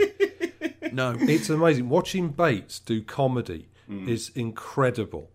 It's hmm. like I think it's an ad lib when the the PVC bat flutters into his face and he kisses it, hmm. and it, I think it's an ad lib partly because it wrecks the flow of the link, Yes. um, and he can't recover, um, and also because it's almost the same joke he uses later when he says, "Oh, it's mm. someone I know." Yeah. it, he does almost the same joke later on, and that one's obviously scripted. So it's like he can't invent anything. He he can't think on his feet. His mind just snatches at the nearest idea in his brain that's labelled comedy, Yeah. and he says Yeah. that. It's like he's panicking, but because he's Simon Bates, it's like a really stolid panic. Yeah, yeah, he's yeah. barely moving. He's got no expression, but it's like he's in his brain. He's hopelessly thrashing around in his half-empty brain for something to say, something funny, like madly, madly digging for jewels, and you just hear the spade hitting concrete That's every it. time. That, that's it. I mean, as soon as he said there's nothing like a Halloween stew, he's right because there really isn't anything like a Halloween stew. No. nobody's ever heard of a fucking Halloween stew. In fact, those words have never been put together. And when he says, "Mmm, the snakes taste quite nice," and you know, has to put up the taste of rubber in his mouth, probably not for the first time. What a trooper! But I don't know. He kisses it. He says it's someone I know. Even in a tiny shit gag, he manages to squeeze in some sort of bitterness and rancor at his underappreciation. And um, you kind of get that throughout this episode with these quote unquote comedy bits. Do you think he volunteered to present this one, or do you think he was pushed into it? Hmm, interesting. Because whoever's going to present this is going to look like a total bell end, aren't they? I can't imagine him volunteering for it. I can imagine other DJs perhaps who would volunteer for it, but not him. Not him. No, no, no. He then kisses one of the rubber bats that are dangling above the cauldron before introducing us to Love Me Do by the Beatles. Formed in Liverpool in 1957 as the Quarrymen, the Beatles are the fucking Beatles. Mm-hmm. This, of course, is their debut single, which originally got to number 17 in January of 1963, and it was re released by EMI earlier this month on the recently reactivated FM label as part of their It Was 20 Years Ago series, where each Beatles single was to be put out on its 20th anniversary. It's the follow up of sorts to the Beatles movie medley, which got to number 10 in July of this year, and we're treated to a video of the Mop Fabs having a bit of a sing and a piss about, while loads of people go absolutely fucking mental at them. And it's up this week from number 5 to number 4. 20 years. 20 years, right? And it's like looking at film of the war, like even in Yes. 1982. The, the, the First World War at that. Yeah, and it's presented that way, you know, as Yeah. ancient history. Like Simon Yes. Bates, who incredibly still isn't 40 at this point. Um, was he would have been 16 when this record was first in the charts, right? He was older than most of the kids you see in this video. And here he is now, still in his 30s, like a young man, despite appearances, a young man wearing white shoes and presenting pop music. And the sheer speed at which culture and society had moved in that 20 year period, uh, where everything else stayed the same, like technology and like the structure of everyday life had hardly hardly changed at all. Um, And it's weird because now the exact opposite applies. Culture has slowed down almost to a crawl, and Yeah. technology is moving faster than anyone can follow, as are Yeah. you know the basics of how we live and how we operate within political structures. You know, um, and the planet's progress towards catastrophe. So we look at pop music of 20 years ago, and it's like what the the boy is mine by Brandy and Monica, and you know uh, Three Lions '98 by uh, Baddiel and Skinner with the lightning seeds, and it seems like a different era in terms of music technology. And that, that sort of weird sense of living in untroubled times that you get with a lot of 90s music. But it never seems like mysterious cave paintings the way Love Me Do seemed in 1982. Do you know what I mean? Yeah. Hmm. Like to us, that could have been the day before yesterday. And it's partly because we now understand the music of 1998 better than people did in 1998. Because we mm. still live in that world, but we, we have more perspective on it because time has passed. Whereas people from 1962 got this record in a way that people of 1982 never quite could. Do you know what I mean? Yeah. Because you hear Love Me Do after the fact, and it's possible to appreciate that when it came out, it sounded like a, a cold, clear breeze blowing in from the north, you know, Mm. scattering the the fog, the orchestrated fog of uh, British pop music of the period. But well, I mean that's an oversimplification because you know you, you had things like Shaking All Over and various Joe Meek records or whatever. Yeah. But you have to stretch a bit because. Uh, I mean, this is the Beatles at their tamest. You know, they're hmm. still nervous in the studio. They they've toned down the sort of Hamburg aggression, but they're not really confident or skilled enough yet to write and perform at the level of of She Loves You or I Want to Hold Your Hand, which is when they start to sound genuinely cataclysmic because that's when you hear the real abandon and iconoclasm and and sexual energy like propelled into the dead center of British popular culture you know. At this point it's just it's like the sort of the Everly brothers and Buddy Holly but sort of relocated to the Liverpool docks and and, and smashed around the head until they've forgotten half of what they know you know. But so yeah, in 1982, this is like, yeah, it's like looking at something beamed in from another age, um, and and also this is this is the version that doesn't even have Ringo on it, right? Ringo had just joined before they made this record, and at their EMI test recording, they still had Pete Best on drums, and he was so shit. Like despite that urban legend that Pete Best was much better drummer and they sacked him because he was good looking or something. Complete shit. When you hear the recordings with Pete Best, he's awful. Yeah, And George yeah. Martin said, We can't record anything with that drummer. I'm going to get a session drummer in. So they booted him out. They came back with Ringo, but George Martin had already booked the session drummer. So they recorded it once with the session drummer with Ringo on tambourine and once with Ringo on the drums. Version with Ringo on drums went out as a single. The version with the session drummer with Ringo on tambourine went on the album. But mm. they used the the album version for this reissue. I think because the master tape of the Ringo version was destroyed in 1963. So every Right. reissue of that since has been a needle drop. Like you know when you get those obscure Northern Soul records and garage punk records, and they, they have to do it off an old vinyl. That's Yeah. what the first Beatles single is now. Whenever you hear it, so instead we get uh, we celebrate the 20th anniversary of the Beatles by listening to, to the other guy on the drums. But I, I seem I seem to recall this only being a part of that celebration in a sense, in that I recall um, I know it's an old cliche, best Beatles album, best of the Beatles, but um, I, you know that twenty greatest hits album, um, Yeah. the Beatles. You remember the sleeve of it? That I think was majorly, majorly responsible for getting the Beatles back into. I'm not saying the Beatles had ever disappeared from the public consciousness, but I think previous to that. The Beatles were a load of solo artists that I knew about, and I only really knew about Yeah. them more really because of John Lennon's shooting um, than I did anything else. That 20 Greatest Hits album that came pretty soon after this singles reissue, um, that was the thing that introduced me to the Beatles and and Yeah. and introduced me in a big way to the kind of yeah the fundamentals of pop and then beyond that of course it was getting into the blue album and then the red album and then of course then of Yeah. course the albums followed um I said earlier that I wasn't really listening to old stuff. I would say that that started happening the following year with the issue of that 20 Greatest Hits album. Um, with the issue of an album that everyone's forgotten but that had such a massive formative influence on me called Formula 30, which was a double kind of rock compilation. It was just, you know, shit tap, probably, just put out to put a load of hits together. But I remember it had four Rolling Stones tunes on it and a few Roxy Music tunes on it. And that that blew my mind. And also, the biggest thing that propelled me towards old music in the 80s, and I think it was the same for a lot of people, was the rock and roll years, which, which absolutely Yes. changed everything about my attitude towards old music.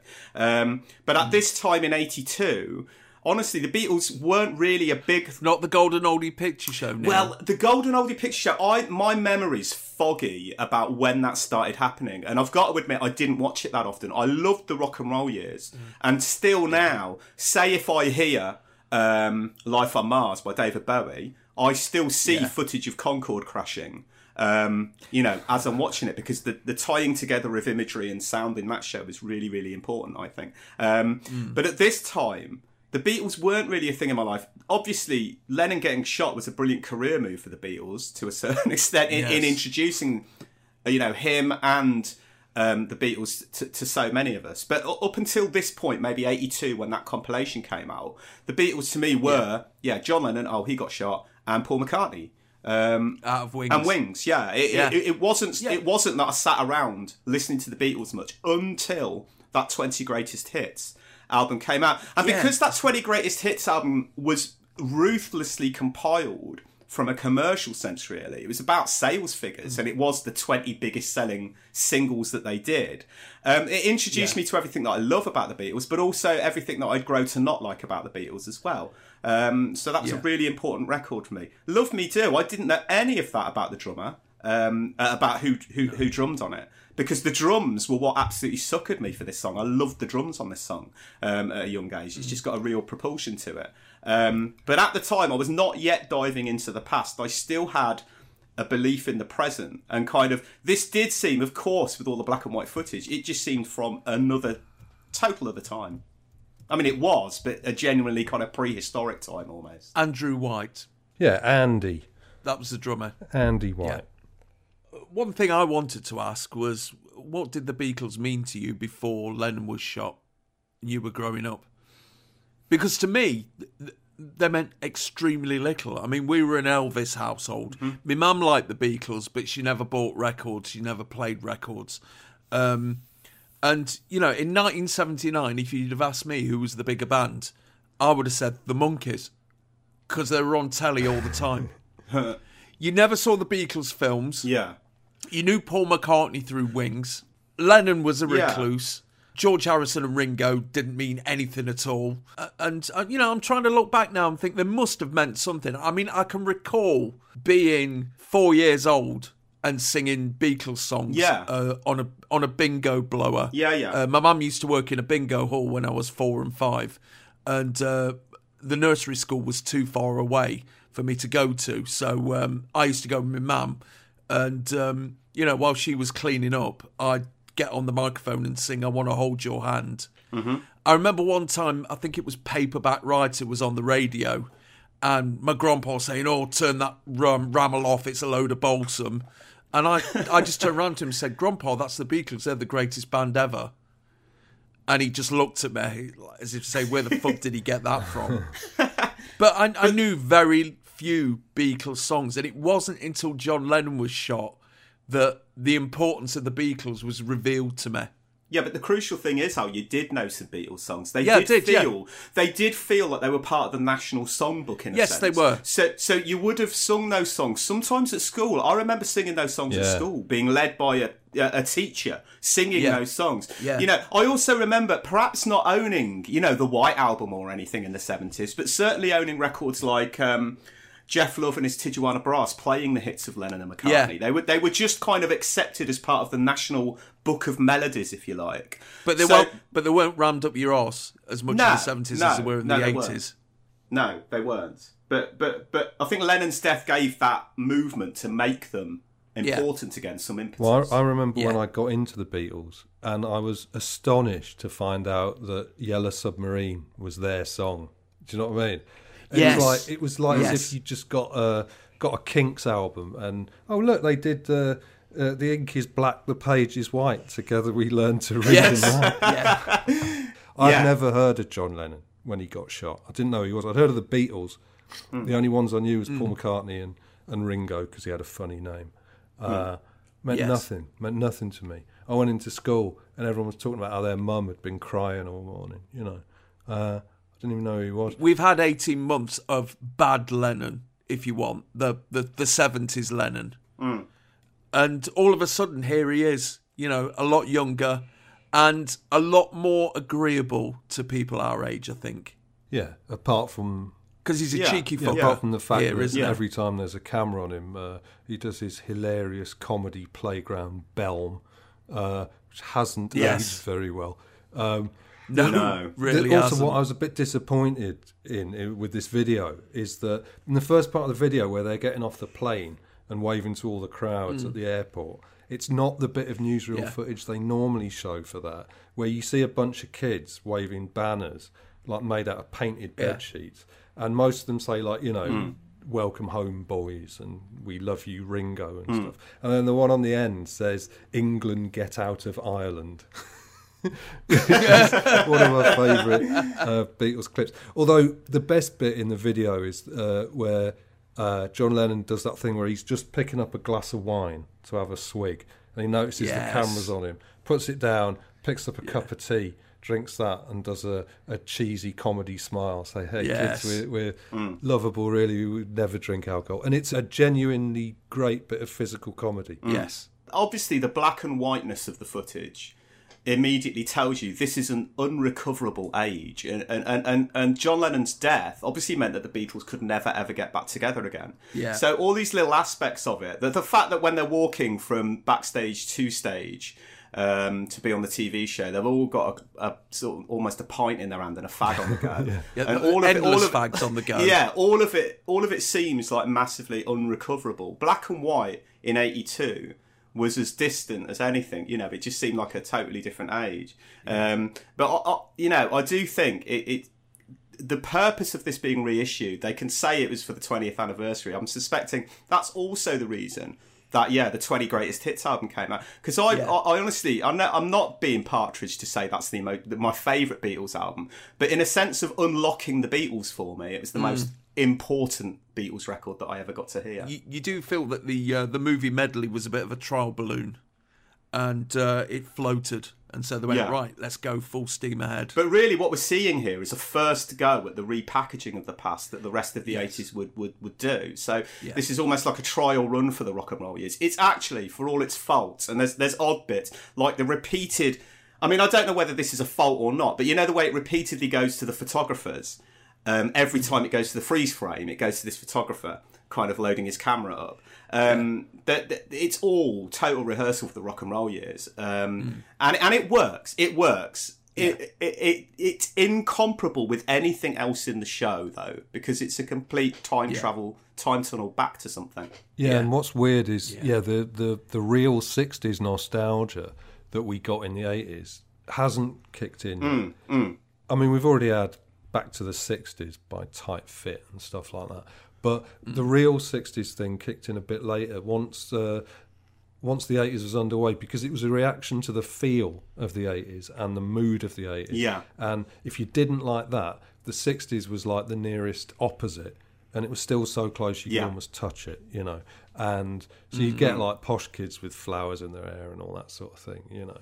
Although it, it's weird because it didn't occur to many people that a lot of the specific things about the 80s that people were trying to escape from, like the economic philosophies and the, the spiviness and the, the total belief in self gratification, these were all mutant offspring of what happened in the 60s and the real legacy of what happened in the 60s. I mean, for all the hostility to uh, progressive social changes that you got from like Thatcher and Reagan and their base, um, really it was the individualism of the 60s i- is what had enabled this new form of right-wing politics you know. That's where the old high toryism ends uh, and thatcherism starts to take shape you know.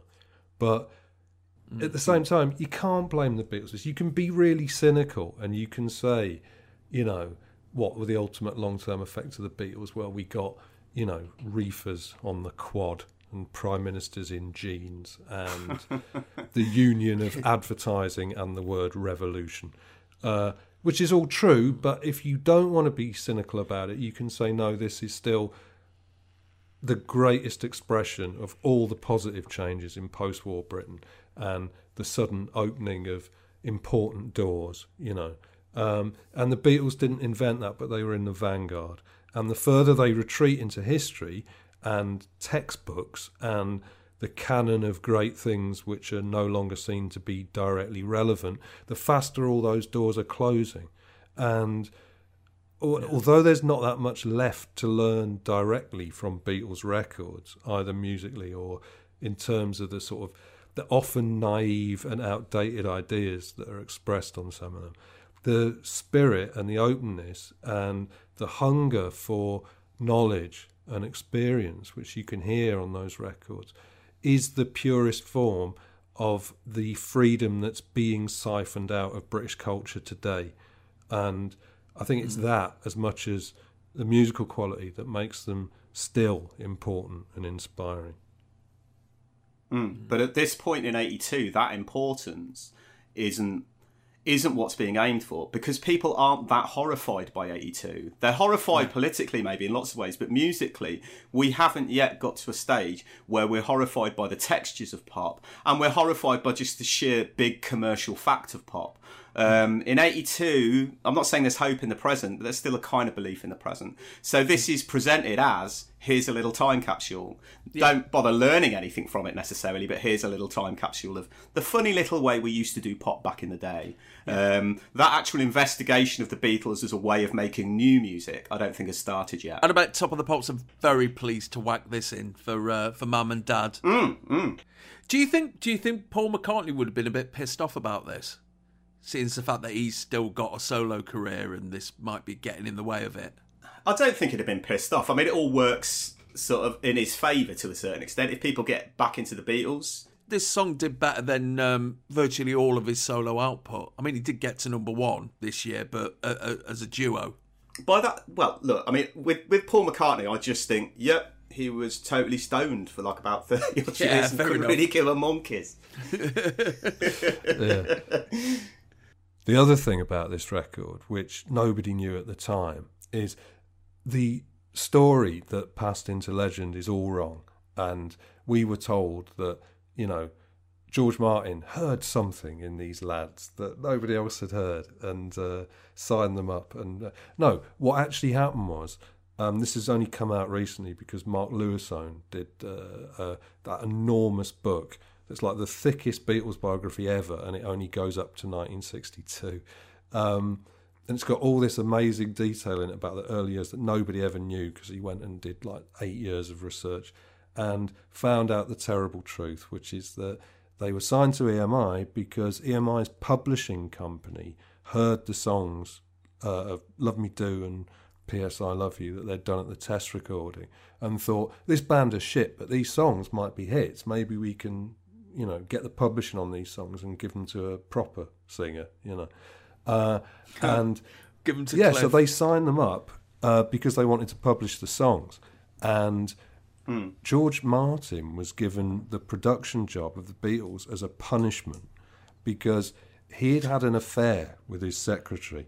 He'd just left his wife, or was in the Oh, process man. of leaving his wife, uh, because he'd had an affair with his secretary, who he who he later got together with. Um, and this was not the done thing at the time. And his boss at EMI was very disapproving of this.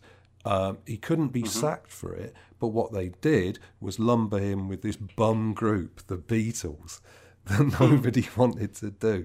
Um, and he wasn't best pleased. Um, and, you know, he got over it, but it's just, you know, I think the Beatles story works better that way. Yeah, You know. yeah, yeah, yeah. So the following week, Love Me Do dropped three places to number seven. The follow up, Please Please Me, got to number 29 in January of 1983, and the third re release, From Me to You, made it to number 40 in April of that year. Although EMI stuck it all the way to 1990 with Let It Be, none of the remaining re releases cracked the top 40. And when Love Me Do was re released again in October of 1992, any plans for a 30th anniversary campaign were shelved when it only made number 53. And of course, Love Me Do and the B side P.S. I Love You are the only Beatles songs that Paul McCartney owns, as they were taken by one of EMI's publishing wings that Michael Jackson knew fuck all about. Love me do.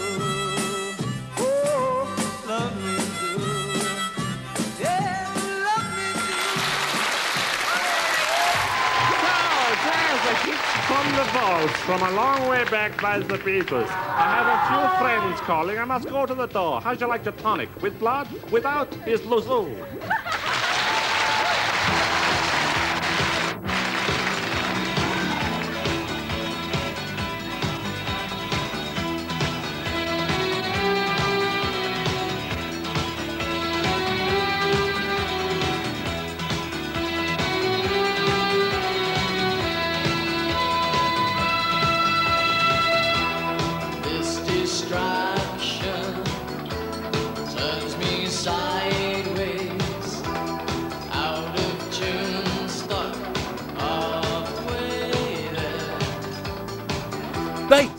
With his head wedged into a rack of bubbling test tubes and surrounded by a zoo wanker dressed as a witch, the backflipping skeleton, and one of the kids in a waistcoat, puts on a mad professor accent as he introduces Cry Boy Cry by Blue Zoo.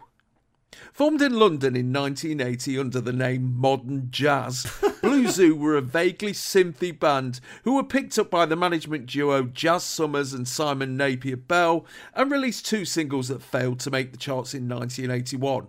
This is the follow up to I'm Your Man, which got to number 55 in June of this year, and it's nipped up this week from number 39 to number 35. Now, before we say anything else, if you've seen this episode on the BBC Four repeat a year or so ago, you won't have seen this song because they cut it to bring the length down to just under 30 minutes.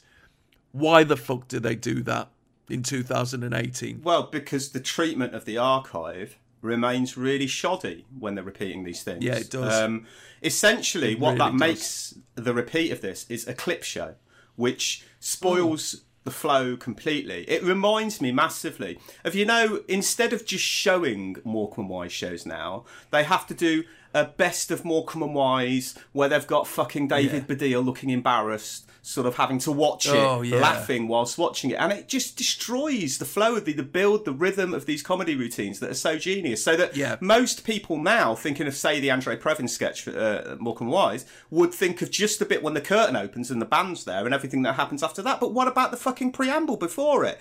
Getting rid of this Yeah. shit just shows how ostensibly they they care for the form, they care for the archive. Yeah. They don't. They're they're careless about it, um, and and it Yeah. really angered me. It, Really what it are. reminded me of is a- thing that massively annoys me, and I, and I think I hope something that Chart Music Podcast absolutely doesn't do is you know Top of the Pops two, the kind of Mm. captions that come up.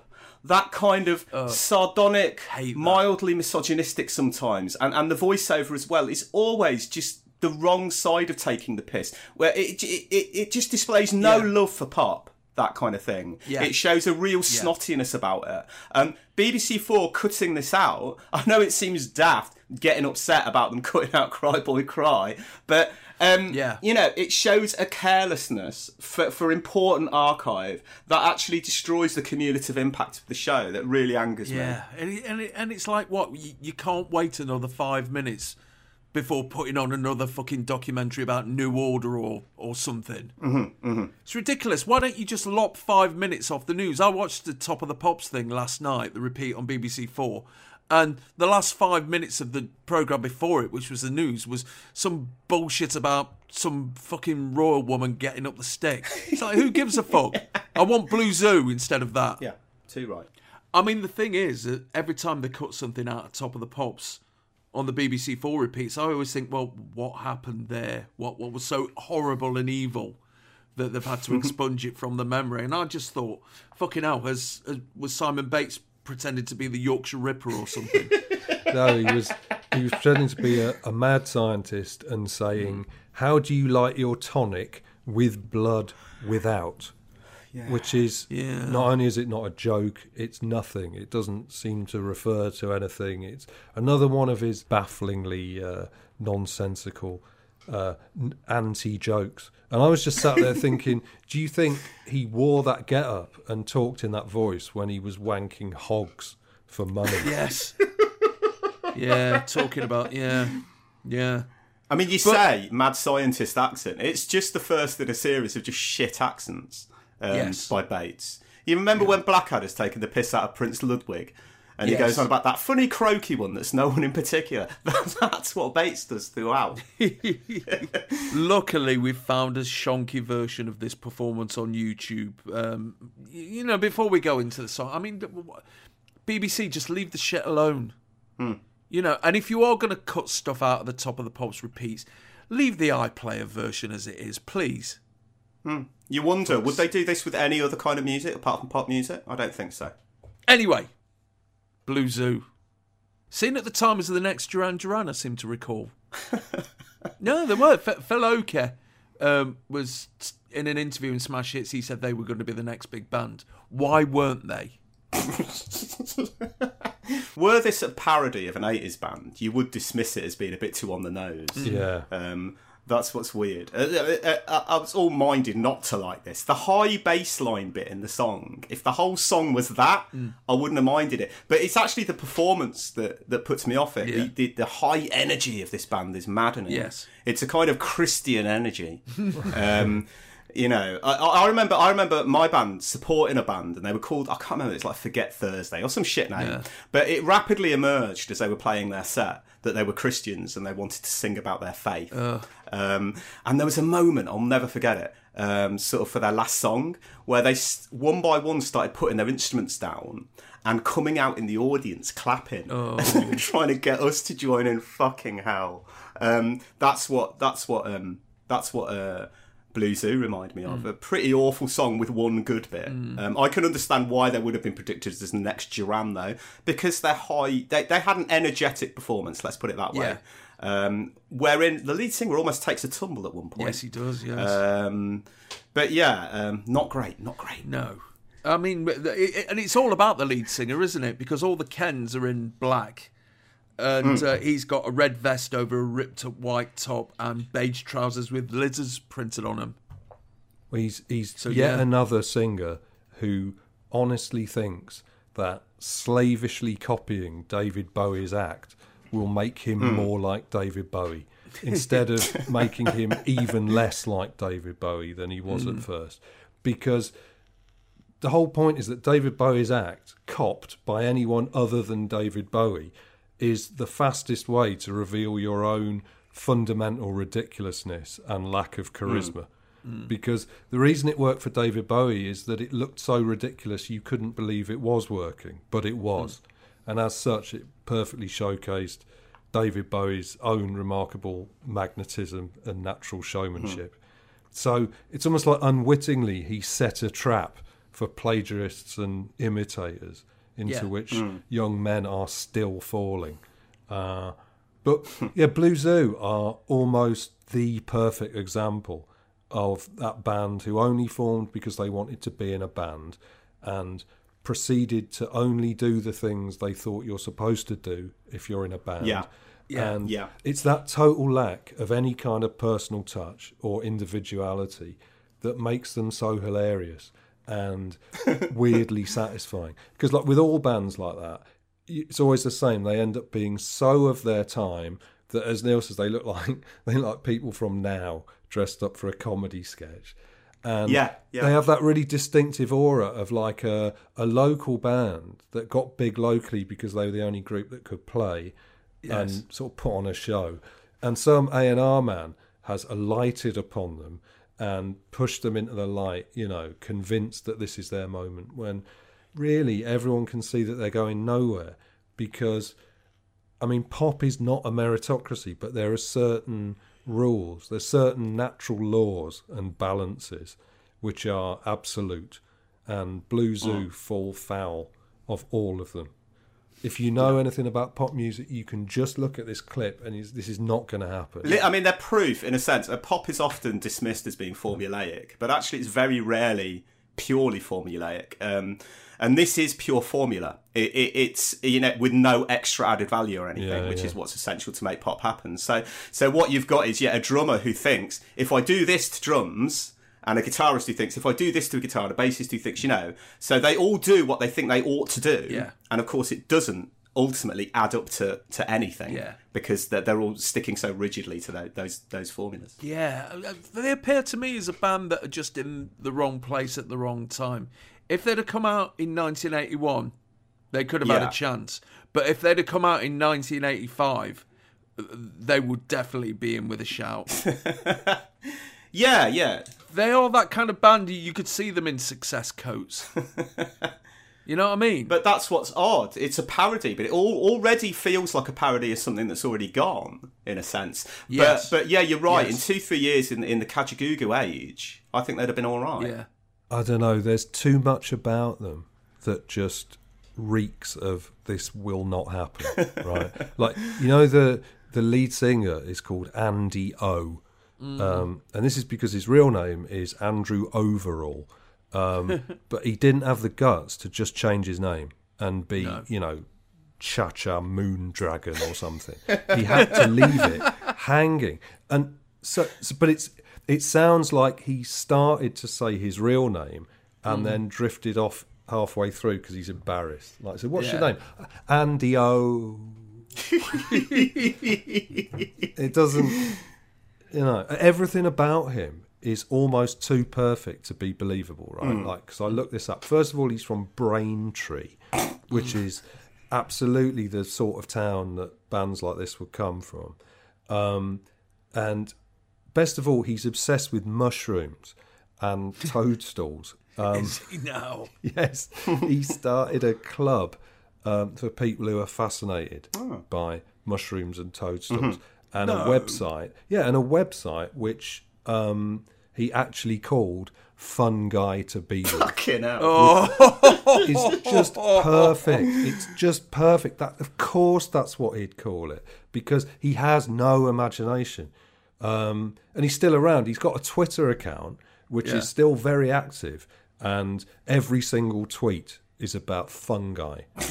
Um, but, yeah, but 982 followers, so you know we can't scoff. More than No, you can't us. scoff. Yeah. Fungi, I mean, it's a Fucking hell, fascinating part of the of the flora and fauna. But um, what, that- you know what they come across like? You know the band that Rodney's in, in Only Fools and Horses, that then Yeah. gets somewhere uh, when Rodney's Yeah. been kicked out. I imagine A them- bunch of wallies. yeah, them getting signed and tarted up and cleaned up. This is what they'd have ended up like, like Cry by Cry- like um, Blue Zoo. Sorry. Yeah. Yeah.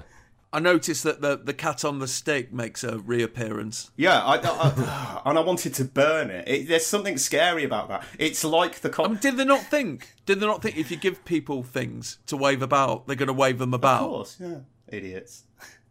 Yeah. But it now holds the same sort of residual horror. Not to not to get too Derek Acorah about it. It, it, um, it, it holds the same residual horror for me as, as memories of Hammer House of Horror and that African statue that's in one of those episodes that really scared the shit out of me as a kid.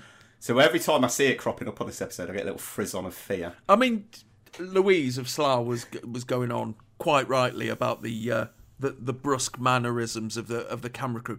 The camera crew and the floor managers must have fucking hated doing this episode. Oh yeah, oh yeah. just so much shit to move, have to move about, and so much. Hey, I'm Ryan Reynolds. At Mint Mobile, we like to do the opposite of what Big Wireless does. They charge you a lot, we charge you a little. So naturally, when they announced they'd be raising their prices due to inflation, we decided to deflate our prices due to not hating you. That's right. We're cutting the price of Mint Unlimited from $30 a month to just $15 a month. Give it a try at mintmobile.com slash switch. $45 upfront for three months plus taxes and fees. Promo rate for new customers for limited time. Unlimited more than 40 gigabytes per month. Slows. Full terms at mintmobile.com. Hiring for your small business? If you're not looking for professionals on LinkedIn, you're looking in the wrong place. That's like looking for your car keys in a fish tank. LinkedIn helps you hire professionals you can't find anywhere else, even those who aren't actively searching for a new job but might be open to the perfect role. In a given month, over 70% of LinkedIn users don't even visit other leading job sites. So start looking in the right place. With LinkedIn, you can hire professionals like a professional. Post your free job on linkedin.com/people slash people today. shit that people have got on their heads and oh. Can you imagine him in the pub afterwards just fucking hating the world? So the following week cry boy cry only moved up one place to number 34 but then it jumped up to number 21 stayed there for two weeks and would get as high as number 13 fucking hell. Jesus. However, the follow up, Loved Ones an Angel, would only get to number 76 in February of 1983. They never troubled the top 40 again, and after their second LP was only released in Yugoslavia, they split up in 1985. That's when you know, isn't it? Yeah. Yeah, yeah, it's a bit of a giveaway, isn't it? Yeah, that's when you know there's not much room in the charts for Blue Zoo.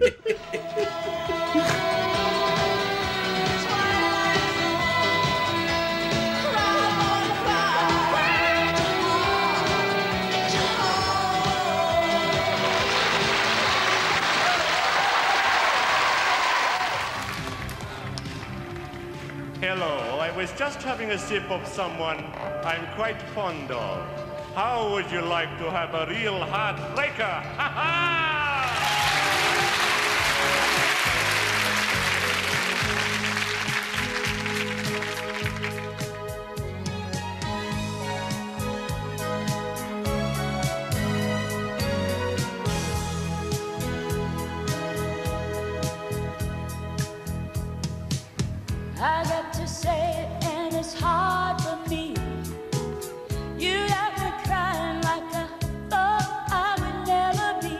The camera pans in on a coffin surrounded by the kids and assorted zoo wankers with a hand emerging from it. The lid is opened to. Well, what am I doing this suspense shit for? It's Simon Bates, isn't it? if it had been someone else, if it had been DLT or something, that would have been genuinely terrifying. Yeah, yeah, it would. Or, or I don't know, Michael Rodd, or someone like that. Well, what you'll notice when that lid opens, how many zoo wankers are around, and, and and the reason being because the public are just ashamed at this point. Um, Yeah. The punters can barely look at Bates um, because they know what a shoddy thing is going on here. Um, Yeah. and and it's what he says as well. Sip on someone. That's an unpleasant turn of phrase that brings to, Yes. brings to mind a lot of unpleasant images. And Yeah. with the zoo wankers kind of with their hands clawing for him, and then he breaks um, to announce the next record, of course. What Mm. looks like a massive heart-shaped piece of shortbread. What the Yes. fuck is going on? Yes. Yeah. So you know, genuine horror creeping through because of the shitness yet again. Yeah, I mean, let's let's talk about Zoo for a minute longer because pop shows throughout the ages have always had scenesters in it. But you know, if you talk about the people who are in Ready Steady Go and things like that, they they serve two very important purposes. Number one, here's what clothes you wear, and number two, here's the dance moves that, that's Yeah. going on nowadays. And Zoo do neither of that because you, you, you sat, I'm sat at home in Nottingham as a 14 year old watching this, looking at Zoo, and you know, if I had that mindset, I'd go, okay, then. So I've got to spend stupid amounts of money to look like a cunt, and I've got to do the same motion over and over again through to every song. That's it. Beyond anything else, they're not good dancers, and and fundamentally, they're pushy. This is the 80s. Yeah. They are pushy about themselves. You never got that feeling with Legs and Co, and definitely not with Pan's People. Pan's No. People and Legs and Co felt confident and secure in, um, uh, uh, amongst themselves and in themselves Yeah. to just try and do the, their best by the music. Zoo have a different agenda, and that's Yeah. why you get these cunts pushing themselves to the front and, and it, with their mind presumably being on some better career or some better show that they could be on. Like the What No Meat advert. That arrogance that can only come from a lack of confidence is, is what makes me hate them so much. I think. But let's not um, let's not ignore another amazing Bates anti joke, um, where he, he where he's I mean he's dressed as a vampire, so you think he's going to do a vampire related joke, and instead We're really wrong fangs. Those fangs are just too big and. cu- He's, he looks like a baby walrus, doesn't Yeah, he? yeah. They're too close together. Yeah. Yeah. If you'd have got those fangs in Crazy Comic or something, you'd feel ripped off, wouldn't you? Totally. he snaps this heart shaped biscuit in half, with And it's one- massive. It's it's about it's it's the size of his head, isn't Yeah. it? Yeah, and he Where just, did they get that biscuit from? Yeah, you couldn't get those then. No, someone's gone to the trouble to make a massive heart-shaped biscuit. yeah, which he then snaps with Yeah. one powerful front paw, and, Yeah. and he Yeah, says. with the, the hand that gripped a pig's cock. and he says, How would you like to have a real heartbreaker? That doesn't mean anything. No, There's No. something almost sort of zen about the meaninglessness of these. They're like they're like dummy jokes, you know. Like there's no Yeah. actual joke in it. It's just the for the, the the the shell of a joke, and just the broken logical connections. Um, it's like outsider art or something. Yeah. It's an experimental joke where the joke has wandered into a kind of non-laughing zone. Yeah, yeah. but why, you may ask, is he breaking a massive heart shaped biscuit? Because he's introducing the next video, which is Heartbreaker by Dionne Warwick. Born in New Jersey in 1940, Marie Warwick's mum was the manager of the Drinkard Singers, a local gospel group who did a bit of session work on the side. Whilst attending the Hartt College of Music, she got stuck into session work herself and was spotted by Burt Bacharach in 1962 when she was back in the Drifters on the song Mexican Divorce. After dropping out of school and signing to Scepter Records soon afterwards, she immediately established herself as the Afro American Cilla Black. But over in the UK, she only had one top 10 hit in the 60s, Walk On By, which got to number 9 in May of 1964. In 1971, she signed the most lucrative record deal for a female singer at the time with Warner Brothers and added an E onto her surname on the advice of an astrologer. But she only scored one top 40 hit in the UK in the 70s when she teamed up with the Detroit Spinners and got Then Came You to number 29 in November of 1974. In 1979, she signed a deal with Arista Records, and her career took off once again in America, leading to her becoming the original host of Solid Gold, an American go at Top of the Pops. This year, she's collaborated with the Bee Gees, who have written all but one song on her latest LP, Heartbreaker, and this is the lead off single with the group backing her up. And it's a new entry this week at number 29. I, I, I can't believe Walk On By only got to number 9. Hmm. Yeah. Fucking stupid British cunts. they deserve Brexit. There's a worse fact than that when we start to delve into the Dionne Warwick British chart history, but we'll come to that later. No. This was this was the now? first Dionne Warwick record I ever heard. Um, Yeah. because she did she did a lot Me of TV too. to promote Yeah. this, and at the time I only remember registering two things. Right, first was here was a pop singer with grey hair, which seemed Mm, yeah. outrageous. Right, like Yes. far more outrageous than green or orange Yes. or Yeah, yeah. blue. Um, although she has black hair on the picture they use on the chart rundown. Just saying. Um, and it just that She's seemed like the anti Toya, isn't she? precisely. It seemed far more unsettling and threat uh, and threatening. And secondly, the forced way in which she was always introduced as Dionne Warwick. Like they, they maybe make a point of pronouncing it like that, and they they someone must have said, it actually, uh, this is Dionne Warwick. Make sure you say it like that, which nobody ever Mm. called her.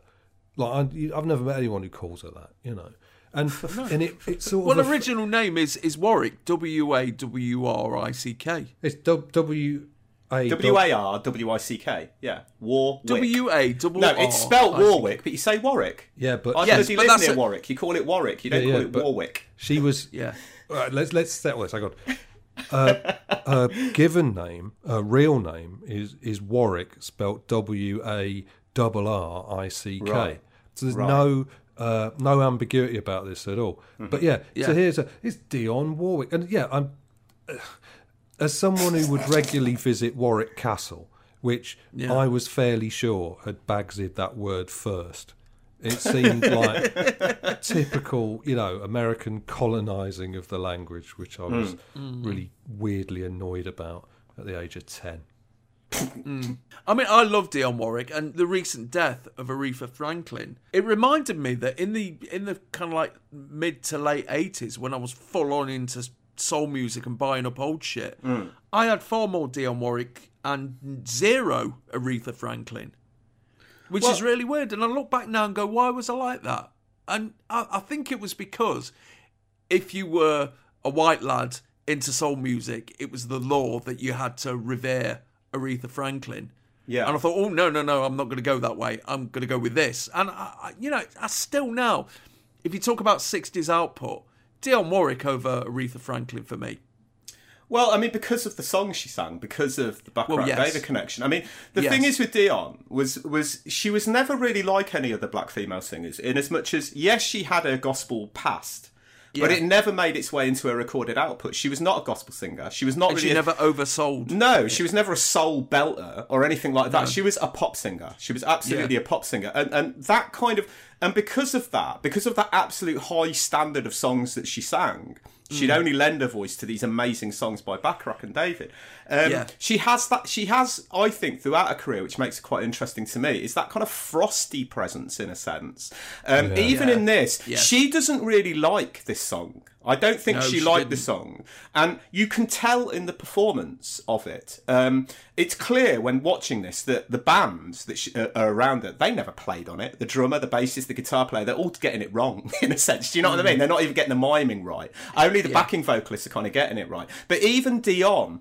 The Black Blanche Devereaux, if you like, seems seems really disconnected with it, and and you can almost, I mean, perhaps I'm reading into it, but I see a faint distaste in her having to sing it, slightly Yeah. annoyed almost that this has become her first big hit in a long time. Well, to Um, be fair, she did always look like that.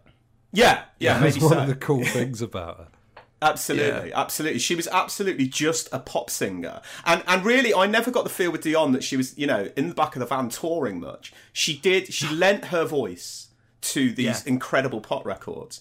Now, with '80s Bee Gees stuff, I, I have arguments with people because um, I love Chain Reaction, say the the one that they Hmm. did with. Diana Ross, even if it does make you picture the Gibb brothers having sex, not with each other, of course, but um, Yeah. you know, they, they were kind of laughed at a lot in the 80s, the Bee Gees, massive chew sets and all of that. Um, Yeah. And I have arguments with people about You Win Again. I can't remember if that's an 80s or a 90s song, but I fucking. It's 80s. It's, I can't stand that song, whereas other No, people absolutely love it. Um, but on this Heartbreaker, I hear this a lot on Free Radio 80s. It's played a lot, and it, and, and Hmm. for me, it's it's settled into a nice warm kind of world alongside um, Dolly and Dolly and Kenny's Islands in the Stream. It's that kind of song. Yes. Um, Yeah. whi- which I I suspect Dionne was not. I mean, yeah, she didn't like this song, did she? No, she didn't. She didn't, and and, and neither do I really. Hmm. It is so Pebble Mill at one. It is, but the Bee Gees smartly do throw in enough Bacharach-ish moments, Yeah. um, melodically, uh, and just in the flow of the song to make people perhaps remember those old classics, but also accept Yeah. this as a kind of new, new, new Dionne. You know. Yeah, but I I listen to this song now and I just think, why the fuck didn't the Bee Gees do this themselves? They would have done this far better than than, than she had. But Hmm. you know, this is 1982. The Bee Gees are are just Yeah, no, one- no one cares. Yeah. The thing about the Bee Gees is Yeah. that uh, they were amazing songwriters, but they're actually not that versatile. And whatever they do always sounds like a Mm, Bee Gees tune.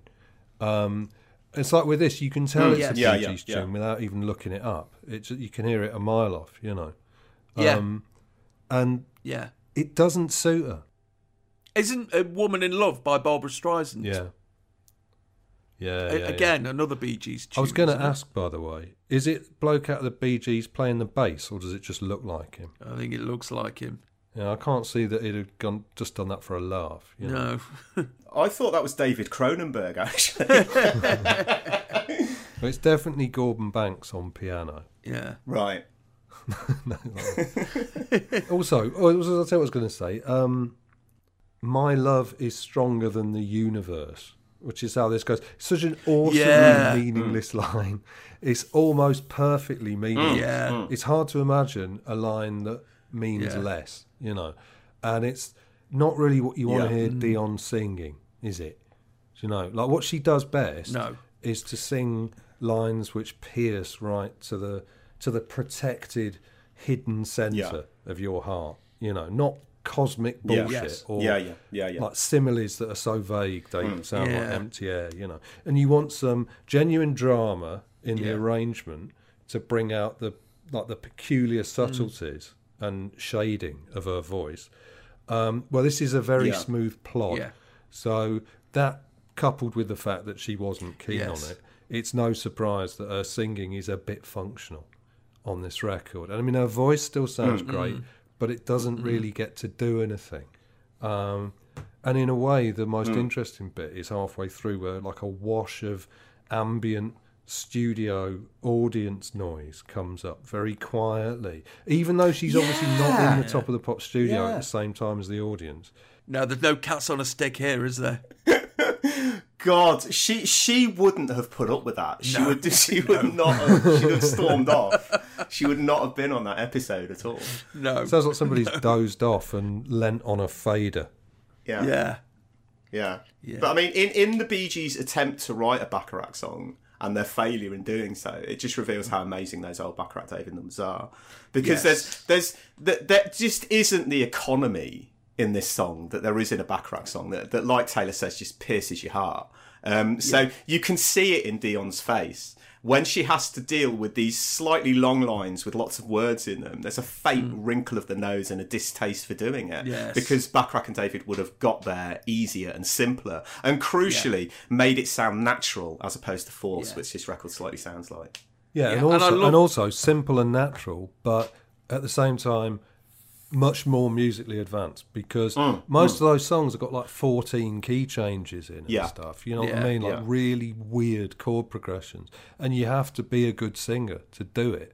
Um, whereas, yeah, this is uh, sounds much more pedestrian. And much more, and the fact that they've put in a couple of little vocal runs that sort of vaguely echo 60s but Bacharach stuff. It does, Yeah. Yeah, it- it's but still it's- just got that plodding chord progression underneath. Yeah. And and uh, and the, the the the Bacharach songs that she did, you know, they could have been slow and mournful, but they were still pepped up musically.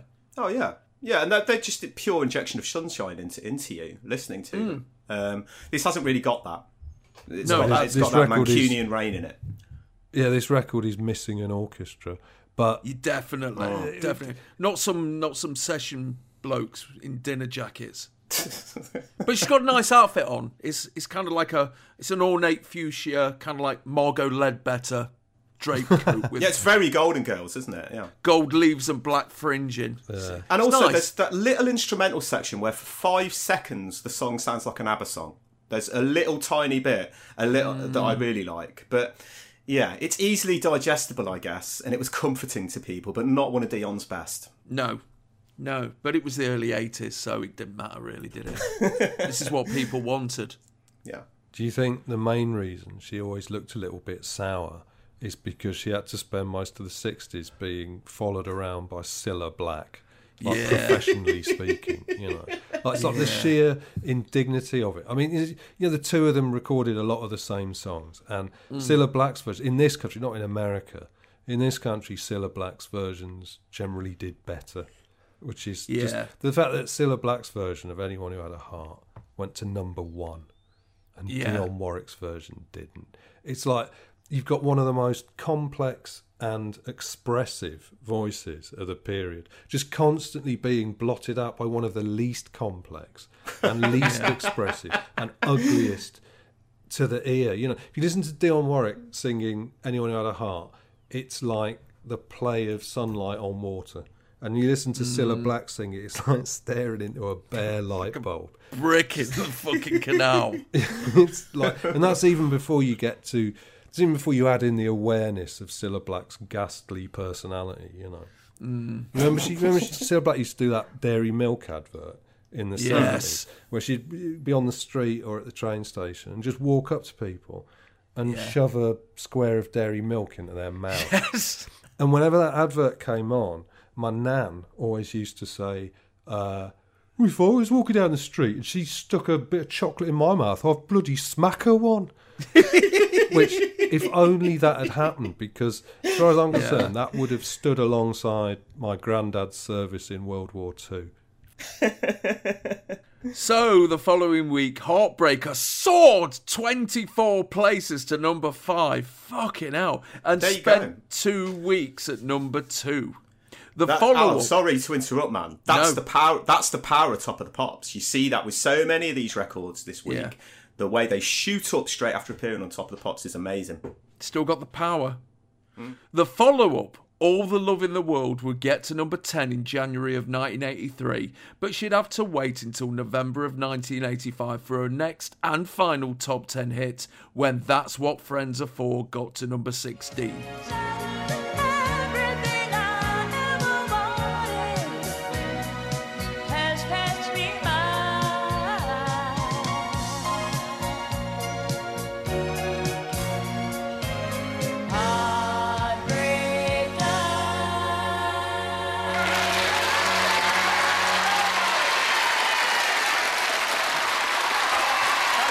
Heartbreaker and Dionne Warwick, and this is Halloween night on Top of the Pops. And when you work on Halloween night on Top of the Pops, you get to travel first class on a broomstick yet.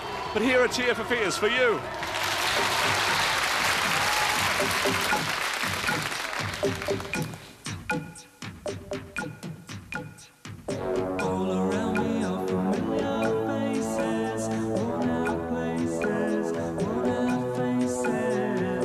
We are assailed with the sight of Bates, festooned in a long red cape and pointy green and pink hat, on a broomstick. I can't believe I'm saying these words.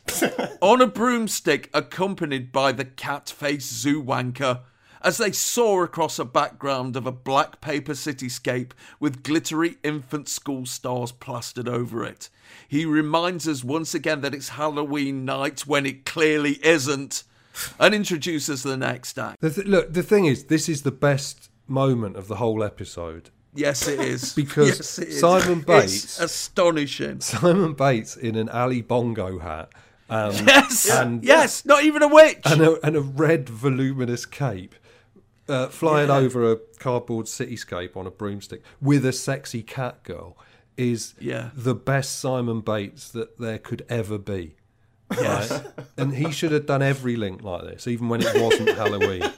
Just he should have just worn it to do his radio show, taking the He cat should girl have, in. And, should have done it on the on the front of the videos. Yeah, what like just make When he's telling you the rating. sexual swear words. Yes. Make the, he should he should have done his show with the cat girl at his feet in that suit, drinking out of a saucer of milk. It would have made him Yes. less sinister. yes. Why isn't he dressed up as a witch? I don't Did the know. BBC It's- think that was a bit too gay for 1982? Well, I was initially confused because of his costume. I thought he was on a magic carpet or something. Yeah. Because he looks like Ali fucking Barber, not a witch. Mm. Um, so yeah, yet more shitness that proves to be truly horrifying because of its shitness. It's. I think we're letting the side down here by only talking about it that quickly. It, it, it's something that needs to be seen. If you've not seen it, Pop Craze youngsters, it's five seconds of, of Top of the Pops.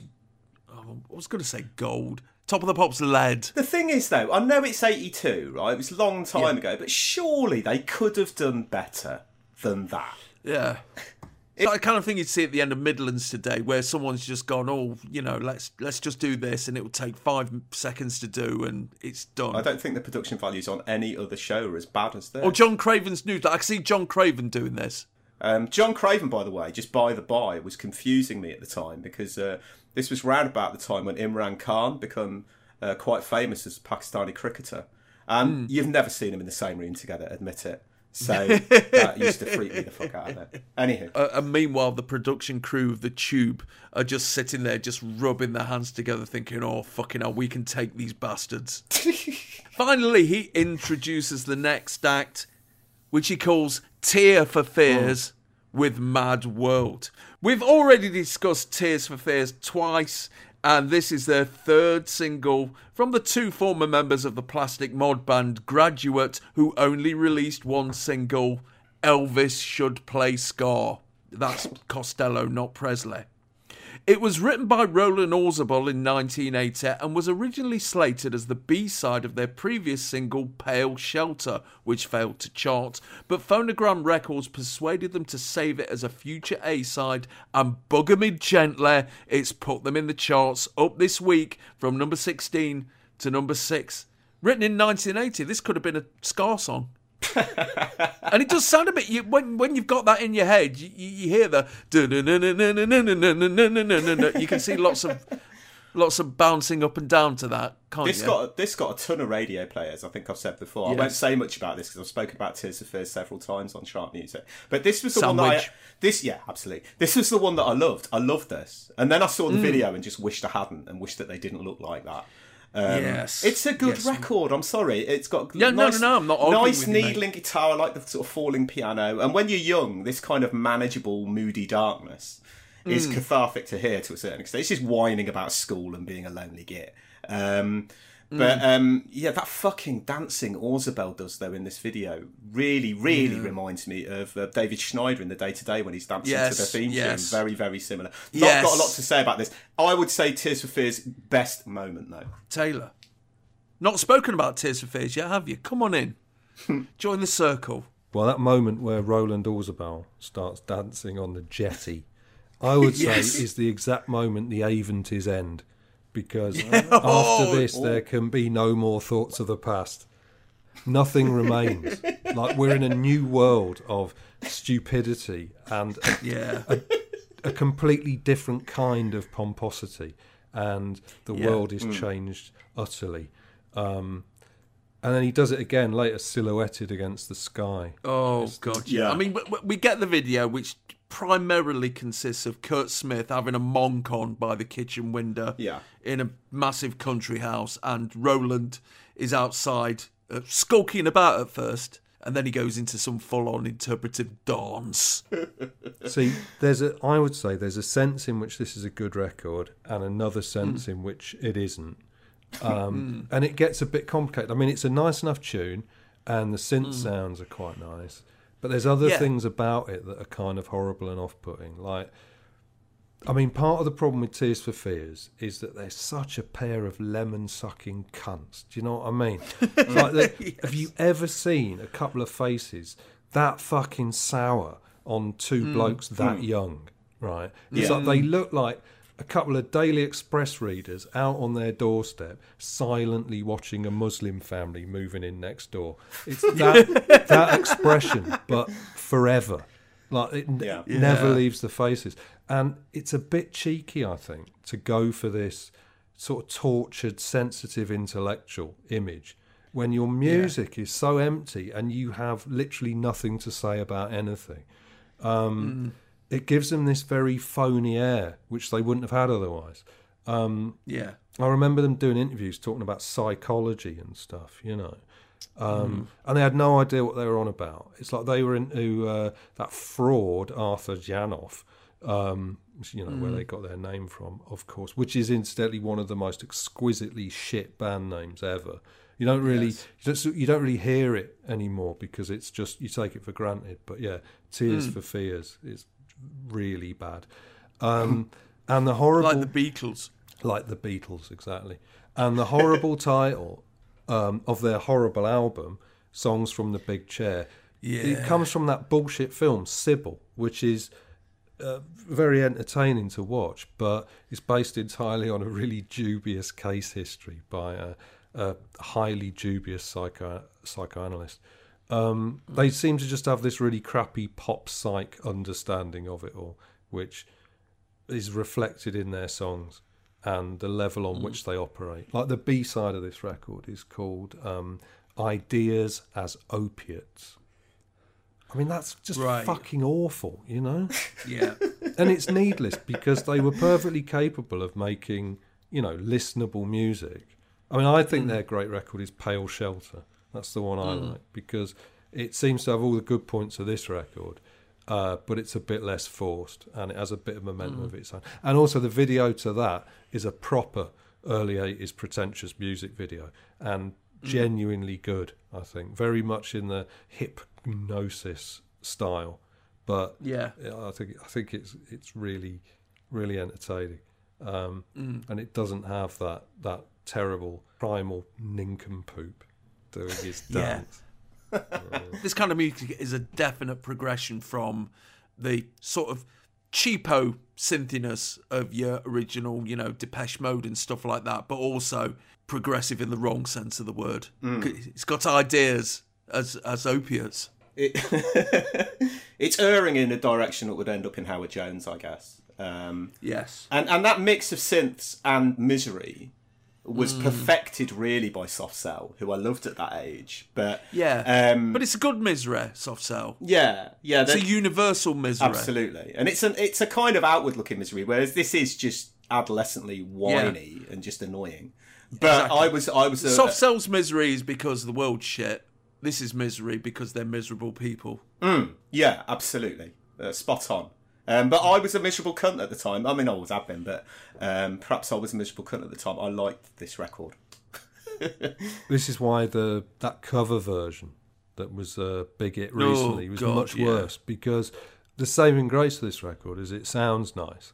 Um, Yeah. Yeah. Whereas that was that sounded so sincere, and Hmm.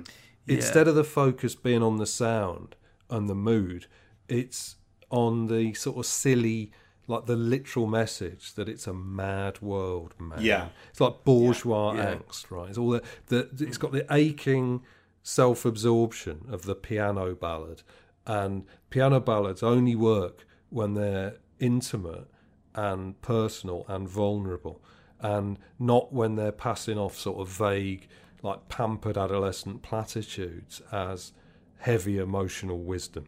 You know, like, hey, have you ever thought about that? It's a mad world. the video is essentially two housemates. And one of them's really pissed off at the other one because he does nothing. He just dances all the time in the fucking front garden. There's that one bit where Roland picks up a ball and does a throw in and then goes and does his pieces again. And he's just like, why hasn't anybody done that at the World Cup or something? Wouldn't that be fucking amazing if someone did a, a, a Tears for Fears reference in a football game? And then at the end, they, they do a bit of video trickery where Curt's looking out the window and there's a shadow of Roland dancing. And Mm. he, he just looks totally at the end of his tether. And you can hear him muttering under his breath. He does fuck all cleaning up. He's, he's not paid his half of the fucking lecky bill. He just fucking dances in the garden and everyone's looking at him, the cunt. At some point, he's going to have to inquire about his welfare, and that's Mm. he, he, he's not just going to say, "No, I'm all right." No. no. So the following week, Mad World nipped up three places to number three, where it stayed for three weeks. The follow up, Change, got to number four for two weeks in February of 1983, and they'd be a regular chart fixture throughout the mid 80s. And of course, Mad World was re recorded by Michael Andrews and Gary Jules in 2002 and became the Christmas number one in 2003 because this century stinks of unwashed cock.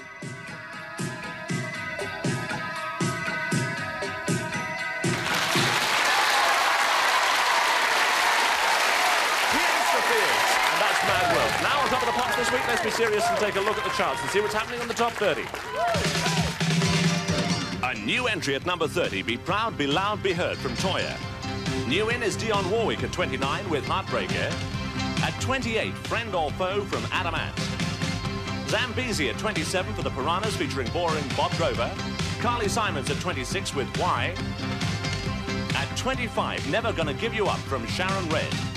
The Pretenders are back on the Chain Gang at 24. 23, Just What I Always Wanted, Mari Wilson. And Imagination at 22 in the heat of the night. And here on top of the pops at 21, Love's Coming At You from Melba Moore.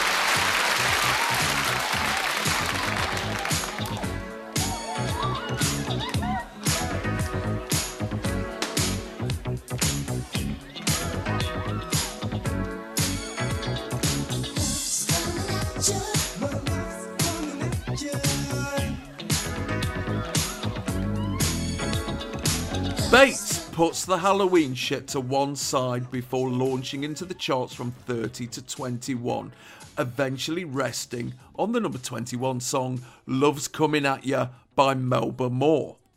Born Beatrice Hill in New York in 1945, Melba Moore was the daughter of an R&B singer and a jazz pianist who began her recording career in 1967 when she cut some unreleased tunes which were eventually picked up on by the northern soul scene in the mid 80s. At the same time, she joined the cast of Hair, becoming the first black woman to replace a white one in a Broadway role when she took over from Diane Keaton, and won a Tony Award in 1970 when she appeared in the musical Purlie. Two years later, she co hosted a TV variety show with her then partner Clifton Davis, and then in 1976, she finally made the UK charts when This Is It got to number 9 in June of that year. This is her first performance in the top 40 since then, and it's up this week from number 26 to number 21. And you can tell this is a, a repeat clip from a, a Mm. previous week because it's a bit of a giveaway that no one in the crowd is dressed as a Dracula. Yeah. It sort of deflates the deflates the pumpkin a bit. Yeah, it does. Yeah, Melba's kind of like alone on stage in front of a bank of lights, and she's got this really nasty early 80s puffed out white blouse with pointy shoulders and a hmm. wazzy bow tie. Do you know she looks like? This was bothering me. This is the only thing I've got to say about this song, which is all right. I like the song, but she is the black Kath Day-Knight in Kath and Kim. she really fucking is. I'll have to rewatch it, yeah. It's like she's dressed up for a night out with Cal at the local purveyors of quality meat dinner dance. Uh, you know, in a in a casino somewhere. Yeah, totally casino. She's got that croupier look, hasn't she? Yes. Um, Yes. And, and also, I perceive, I perceive. I mean, I see it a lot in black pop in general in the early eighties. Just the massive Mm. influence of Michael Jackson, um, not only in her look, Yeah. but also in the song. I mean, if you're talking post disco, as we were, as you could do about Raw Silk as well. Um, Well, yeah. Well, let's talk about that because you know everyone goes on about post punk, but you know, surely there must be a genre called post disco, and, and this kind of stuff would be. Why? Why don't we talk about this as? as I think. I think. Whereas post, is it because it's black people and they, their their history doesn't matter as much? Uh, I think perhaps post punk though sums up an awful lot of different diverse music. Post disco Hmm. is it's a bit I don't know. It's quite a woolly term, really. It because because it could include all kinds of things. I think fundamentally what we're talking about is a greater interpolation of electronic elements into into black dance music fundamentally. and, Uh, and the reintroduction of funk.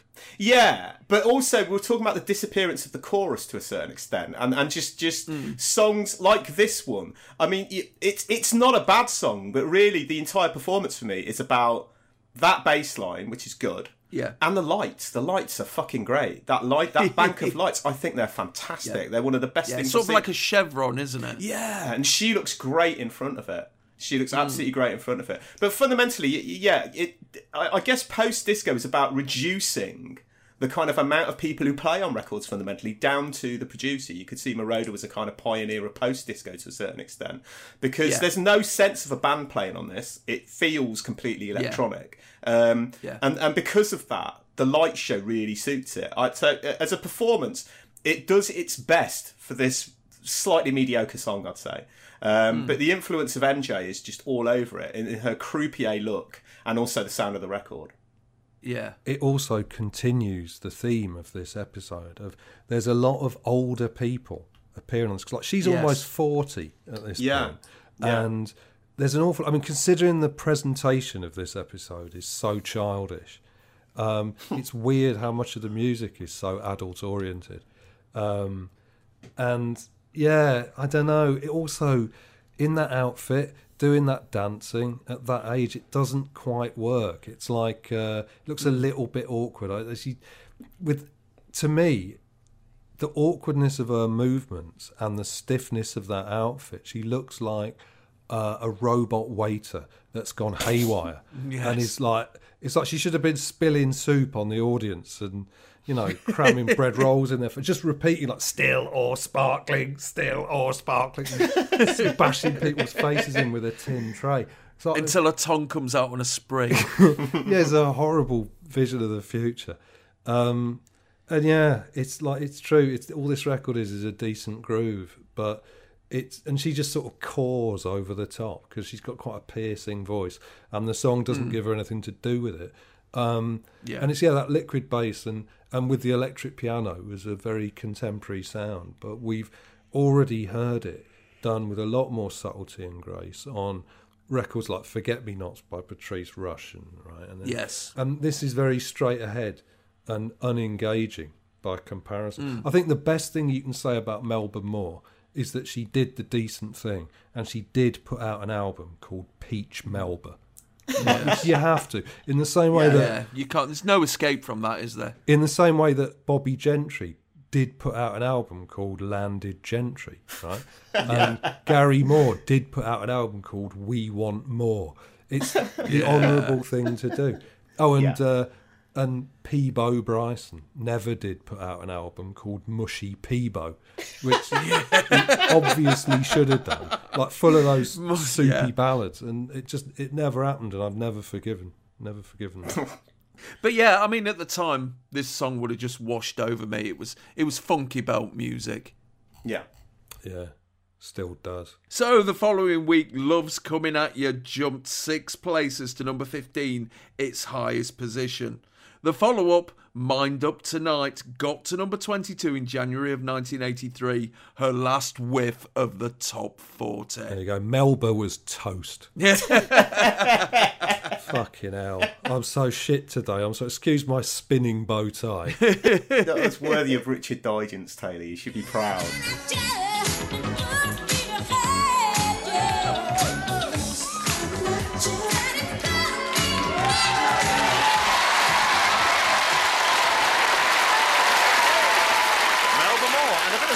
on top of the. It's nice to have our producer back with us. Here's the charts. At 20, Evelyn King, Love Come Down. Number 19, Shakin' Stevens, I'll Be Satisfied. The double A side for The Clash is at number 18. Jackie Wilson said Dexys Midnight Runners at 17. Kool and the Gang at 16 with Ooh La La.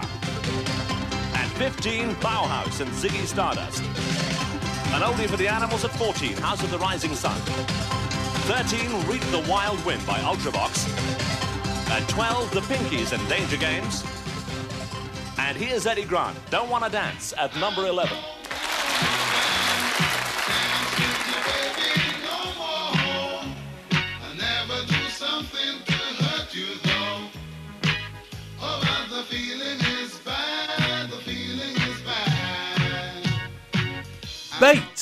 Holding a shrunken head, which he then seems to lob into the crowd like Brian Jones throwing a tambourine that he's sharpened the edges off, runs down the chart from number 20 to number 11. Now, Clearly, the, the Halloween theme's run out of steam by now, hasn't it? If only he'd have said skullfuckery. Yes. he eventually pitches into the video for I Don't Want to Dance by Eddie Grant. Born in Plaisance, Guyana in 1948, Eddie Grant moved to London at the age of 12 and after seeing a Chuck Berry gig was inspired to have a go at a musical career. In 1965, he and some schoolmates formed the Equals, a multiracial beat combo who scored six top 40 hits in the late 60s, including Baby Come Back, which got to number one in July of 1968.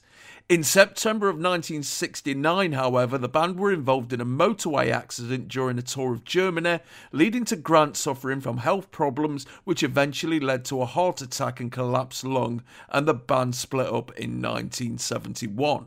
After returning to Guyana to recuperate, Grant came back to London a year later, set up his own studio in 1972, and formed his own label, Ice Records, in 1974.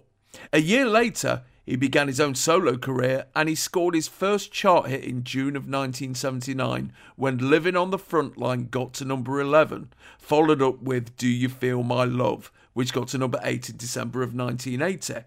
By 1982, he's relocated to Barbados and released this single, the follow up to I Love You, Yes I Love You, which got to number 37 in August of 1981, and it's the first cut from his new LP, Killer on the Rampage. And it soared up the charts this week from number 30 to number 11 and is accompanied by a video set on the shores of his new manor. Yeah, quite the video, isn't it? This.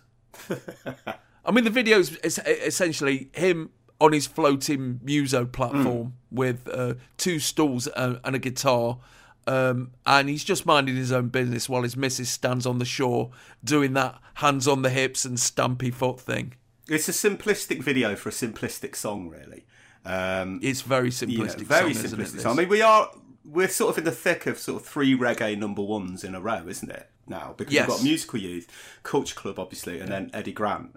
And of course, you Yes. can see the power of Top of the Pops on the charts, the way that Grant and Dionne Warwick and Tears of Fish shoot up the charts after this episode. Mm. They're in the top four, really, until 82 reasserts itself a bit more with Human League and the Jam coming back in. The record buying public, Yeah. as you said earlier, Al, they're an unpre- unpredictable bunch of cunts, aren't they? Um, as, as we were saying yeah. about Dionne. Well, they were then. Yeah, about Dionne. They can always be depended upon to lift someone's worth, worst shit to the top. Um, Yeah. So the clumpy ugliness of this almost seems like deliberately simplistic, given the sophistication of a lot of Grant's music, the, the, the songs you've mentioned, and, and "Give Me Hope, Joanna," and things like that, and, and "Electric Yeah. Avenue" are great, and even back in the Equals, of course, "Baby Come Back," and you know that Yeah. song "Black Skin, Blue Eyed Boys," um, the Equals did, Yes. fantastic. But you Yeah. know he Uh, He's very much a pioneer, isn't he? Eddie oh, Grant, absolutely. In his own way. po- possibly doesn't get his full due, but this song, I mean, the clumpy ugliness of it. Yeah. Where he doesn't want to dance, I don't fucking want. I don't think anyone would want to dance to this. Who could? Because No. you just have to clump No. and stomp in a really tiring Yes. way. But I think Yeah, what a shame! What a shame he wasn't there in the studio with a couple of Frankensteins. it would have been perfect, wouldn't it? I think the sing-along ability of this, really, Yeah. not just by grown-up adult pop fans, but by kids in playgrounds and stuff, um, and and just in general, the gloominess of it was always going to make it a hit in Britain. A song about not wanting Yeah. to dance because you feel so Yeah. bad. And, and, and and the thing is, obviously, I I mean. Uh, he did better records, but this is the one actually that I think really ingrained him into the public consciousness in a big way. So with, within a matter of, you know, weeks, I guess you've got Lenny Henry doing Eddie Grunt on Three of a Kind, his parody of it. Yes. And I, I, I think also another crucial thing to this record's success was probably the amount of radio play it got. In as much as Yeah. Radio 1 DJs love tracks they can interrupt. And I remember hearing this, and of course, with the line, I love your personality, Steve fucking Yeah. Wright, or whoever felt like being funny that day, would chip in with, oh, thank you, you know. Um, yeah. you know, so in a few weeks' time, this gets to number one, um, Mm. with Dionne at number two and Human League's Mirror Man at number three. Um, Yeah. But prob- possibly my least favourite Eddie Grant song, but it, it's its sing along ability is just irrefutable. You just need to read the title and it's in your head in a way. Yeah. I mean, Living on the Front Line's a fucking oh, brilliant it's song. fantastic. Give me hope, Joanna's a great song as well. And he, and he and he was forging the kind of like the rock reggae um, thing really well.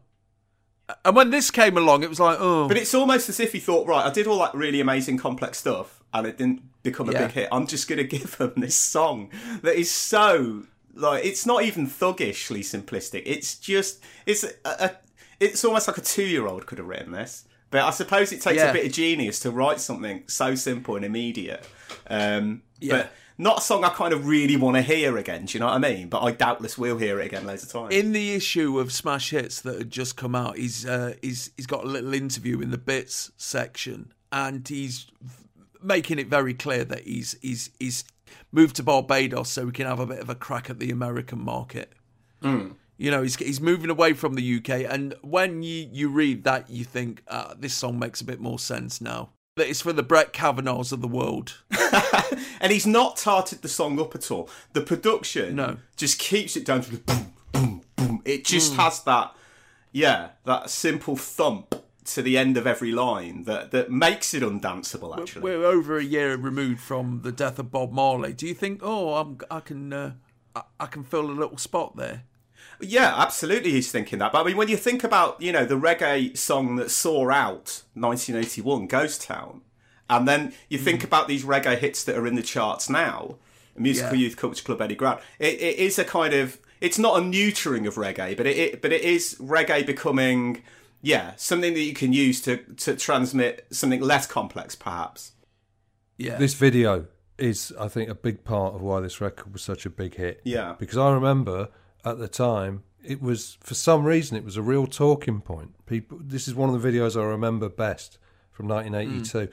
I think because it was shot somewhere exotic and people Mm. just it Mm. was still people liked to see it on the telly. You know, Yeah. oh that looks nice. You know, was- I mean, yeah, because it because it you know it's it's just a floating little floating dock and a stool, and uh, it, it it's essentially a, a, a Caribbean shed, isn't it? He's getting some air roll off the missus. Oh, I'm going Yeah. to me dock. Yeah. I think we thought it was funny because he Mm. was buried up to his deck on the beach, Mm. like in a Of comic, course, yes. and then floating on that big tile out on the water. It's like a Jeux sans frontières type water platform. Yes. It's like he's uh, like he should be leaping onto it, dressed as a giant foam chef, or Yes, you know some yes. horrible Central European humanoid, you know, and going Yeah. arse over tit into the drink.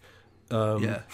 and it's but it's what's weird about this record is that there's a weird mix on it, and I don't know if it's just a mix for the video because I've never heard it without seeing the video at the same time.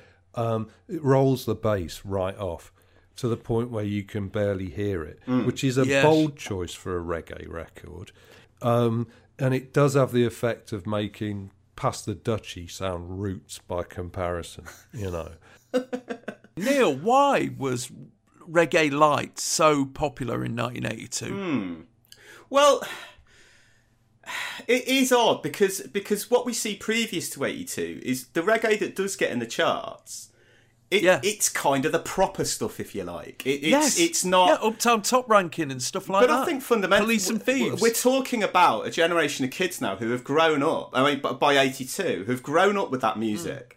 And are now seeing it processed and turned into pure pop music in a sense that it that, Yeah. that can kind of lose its its Jamaican roots to a certain extent and just become another pop song. Um, Yeah. uh, uh, you know, absolutely in black, uh, you know, embodied by, by Culture Club being at the top of the charts. Um, so Yes. reggae is, I'm not saying reggae's become an effect of pop, but it's become another type of pop music to do.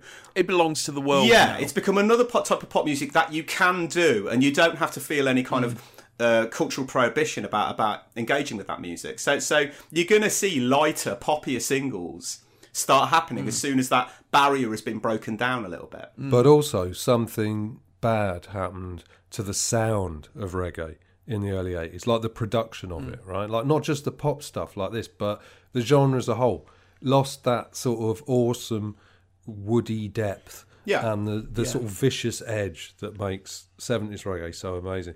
And the sound got a little bit dinky and a Mm. little bit pigeon Yes. street. You know what I mean? Mm. So yes, very Pigeon Street. even really good stuff from that period, like so, you know, but like Barrington Levy stuff and that, it's got a sort of thin perspex feel Yeah, to it. yeah, yeah. It was because synths were being introduced. Yeah, partly, but I mean, the electronic uh, sort of things getting into reggae. Were actually, I mean, they were leading to some pretty fascinating records in dancehall, certainly, but perhaps not in reggae. But I mean, the Barrington Levy, Levy thing that Taylor's mentioning, when you listen to, um, uh, what is it, Englishman or Countryman, I can't remember what it's called now, but it's a scientist production and it's it's fantastic, but that you don't really hear that in musical youth culture club or eddie grant.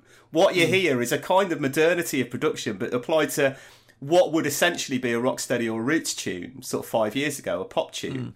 Um, But yeah, the, the, it is odd this production. What, what Taylor says, it's odd to hear the bass driven out so much to the extent where all you can hear is that kind of weedy, cheesy synth line and, and the drums, and that's it. That it hasn't got that bottom end. You're not going to hear the bottom end much on the top of the Pops broadcast anyway, but it does seem to have absconded completely. But also, when you listen to what the bass player's doing, um, he is actually trying to put some movement into it. And Yeah. there's some quite melodic bass drums on that, but they don't provide that sort of movement and syncopation because it's so low. Um, It, and so you just get that sort of loping beat, and I mean, I don't think this is even a bad song. I think it's uh, it grows on me every time I hear it, and it's very Yeah. catchy. Um, it's just got nothing to it. It sounds, Yeah. it sounds like it should be the song that Ringo sings on a mid '60s Beatles album. Do you know what I mean? Or uh, Yes. no, actually, scrub that. It sounds like the song that Barry Wom would sing on a mid '60s Rutles album. It's like, uh, you know, oh, I love your personality. it's the although that lyric really confuses me because he says, "I love your personality," but when you look at the video, she's actually a bit of a nightmare, and she, you know, Yeah. she's stomping her foot in the shallows, and you and know, it's why don't why don't she get into a fucking boat and have it out with him? Well, she that's what I could, she does end up on it, doesn't she? She does end up on the floating tile at the oh, end. Oh yeah, he he gets round her in the end. he's he's probably gone to the floating all night garage and got some Ferrero Rocher and some flowers or something. So that, that floating tile, which looks like it should have six empty plastic barrels lashed to the underside. Yes. And I'm thinking, just keep a close eye on the weather forecast, you know. Yeah. That Yeah, Caribbean yeah. weather is very changeable. But I mean, she also buries him up to his neck on the beach. Yeah, I mean we hmm. don't see that, but we know she's done that. Yeah, and she sits there stuffing her face with mangoes and then Yeah. runs off with some some surfers and leaves him there. So yeah, that's a Yeah. nice personality. I fucking what was his last girlfriend like? Yeah. You know I mean? Yes. Nailed his cock to the back of an aeroplane while it was taxiing down the runway. And he's there going, I, I got to say, she's a breath of fresh air. But the shocking This thing is, he really does look Is- buried up to his neck. It's not like he's um, like lying flat and they've just sort of managed Yeah. to do it. He does look buried, and he's a big bloke, Eddie Grant. So that must have taken some work. One thing I know about Eddie Grant is that he proudly never smoked marijuana. That's what he says. That it's enti- that's entirely his business, but in a way, that's what this is. It's a reggae record by and for people who don't smoke marijuana.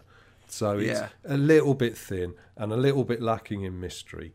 But you know, I don't know if that makes it a bad record. It's just a Yeah, pop record. yeah. It's for the kiddies and the old folks. Yeah. That's the thing. This record. It's not just. I think it's more for the old folks and the kiddies. yeah. I remember this. The feeling is bad. Just getting sung a lot in playgrounds for some reason, and and it, I I think it's just Right. A kid could get this song within about twenty seconds. I think that says more about schools in Coventry than, uh, than the popularity of Eddie Grant, though, Neil. Maybe so. Maybe so. But it's true at the time that reggae uh, appealed to kids as soon as they Oh, yeah. it. I mean, we all like this at the time, and Electric Avenue, um, just instinctively. Electric Avenue's good, yeah. just, but it's like knowing and understanding nothing about the form. You know, we just liked Yeah, it. yeah. And it was also around this time that reggae displaced folk as the officially sanctioned music of childhood. You know, you watch kids Around the time that UB40 re recorded the theme tune to You and Me. Right, right, exactly. Right, yeah. Although that only lasted about five years, and then it was superseded by rap. Because then you Yes. could, teachers Yeah. loved it because you could get kids to write a rap, you know, about Yes. what you did on the weekend, you know. But in that fertile five years, yeah, things like Pigeon Street absolutely made reggae the sound of childhood. So the following week, I Don't Want to Dance jumped nine places to number two, and the week later got to number one, where it stayed for three weeks before being usurped by Beat Surrender by The Jam. The follow up, Electric Avenue, got to number two in February of 1983, held off the top spot by Men at Work's Down Under. But he'd have to wait five years for his next and last chart hit, Give Me Hope Joanna, which got to number seven in March of 1988. Oh, my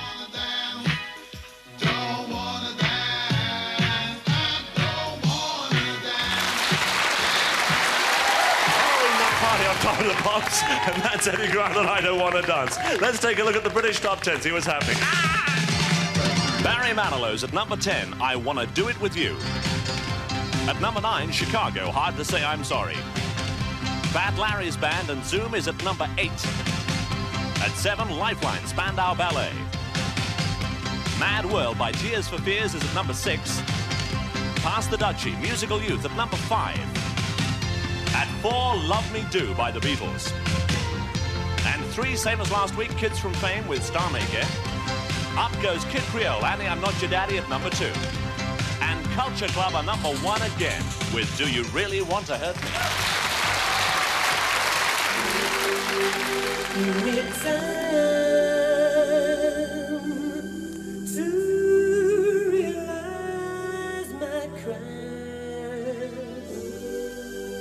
Bates, back in the crowd as the show has clearly had enough of all the Halloween bollocks, runs down the top 10, culminating in Do You Really Want to Hurt Me by Culture Club. We've already discussed Culture Club in chart music number 16, and this, their third single, is the follow up to I'm Afraid of Me, which failed to chart. Five weeks ago, this single entered the charts at number 38 to little fanfare, but the night before that week's episode of Top of the Pops was recorded, Shakin' Stevens pulled out of a performance of Give Me Your Heart Tonight due to illness, and Culture Club were drafted in at the last minute, leading to debates about gender issues in playgrounds right across the country.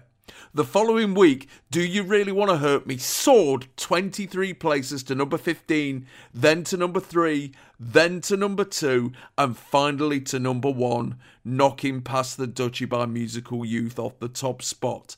This is its second week at number 1, and here they are, back in the studio. Talking of the charts, was there anything in the top 30 this week you failed to remember? Very little for me. Nothing for me, actually. I remember all of it. Yeah, I think I think I was the same. Be loud, be proud, be heard by Toyah. You must know that one. No, no, I managed to escape that one. So anyway, Neil, we've already established in a previous uh, episode of Chart Music that this is one of the greatest lovers rock songs ever. It fucking is, man. It's great. I mean, uh, you know, for me, the, uh, all the performances of this are up there. You know, with Janet Kay and Susan Cadogan and, and, and people Mm. like that. Um, This is uh, the fourth performance of this song on Top of the Pops, and Yes. we're kind of used to Boy George now. So at this Yeah. point, it's a decision as to whether you actually like him or not. I think. Yeah. And and I think you know, fatally, Karma Chameleon put me off checking out Culture Club albums rather foolishly. But I Yeah. remember loving this. Uh, Yeah. amazing song, production, stunning vocal. None of that needs saying. I, I, I think what it does make you realise watching this particular performance is that being a pop star is tough. You learn things that you don't learn if you're normal until Mm. you're much older, such as balloons are not fun and are actually No. really annoying. Apart from Yeah, I uh, mean, loads of orange and black balloons Yeah. have suddenly descended from nowhere, and it's got to be said that certain sections of the audience are aggressively lobbing them at George. They are completely to try and put him off. I mean, the thing is, there's lots of types of performance that we've seen on Top of the Pops doing all these chart music pod- podcasts, and there's there's the there's the ones who just kind of fuck it off and smirk through it. There's the ones who are instantly confident. You know, like Yeah. Frankie, I would say, were instantly confident. Yes. And and then there's those lovely ones, and I'd say that Culture Club is one of these that just get better week by week. Um, Yeah. and Madness are another good example of that. I would say Madness in general had so many hits, they just got better and better and better at Top of the Pops. Um, Culture Club, I think, get better as time goes on. George, by then, four weeks into pretty much stardom, he must have felt like a target by then, not just from balloons. So there's a kind of struggle there already, a slight, a slight fear um, that makes his confidence at getting the song across um, almost heroic at this point. They're, I mean, Yeah. they're, they're kind of on the brink to real international stellar stardom. So, I, I, you know, I could never get enough of this song. And I think the performance, you, you're starting to see the kind of hostility that George would get. Um, Yeah. And less of the affection to a certain extent, although the applause they get at the end is, is, is really big. I do think Yeah. he's become a target by now. you know, we always say that, but the the first appearance of Culture Club on Top of the Pops is one of the landmark Mm-hmm. moments of, of the show. Uh, but you know, it's got to be said that if Culture Club had appeared on Top of the Pops singing something like "Cry Boy Cry," who'd have given a fuck? Yeah, yeah. It would have been just that song with that weird bloke that disappeared. But this song is fucking amazing. It's it's one of the greatest songs of definitely one of the greatest songs of the eighties.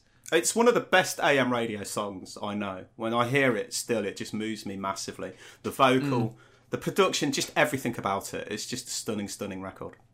Yeah. See, I, I know this is an unpopular opinion, but Oh. I don't really like this record, and I don't really like Boy George. Um, Right. I accept that he provided a valuable service at this point in history, and he opened up certain areas and made certain things a bit freer and potentially more interesting. And I don't want to wave away those positive effects of somebody like Boy George becoming a pop megastar at this point, because there were many.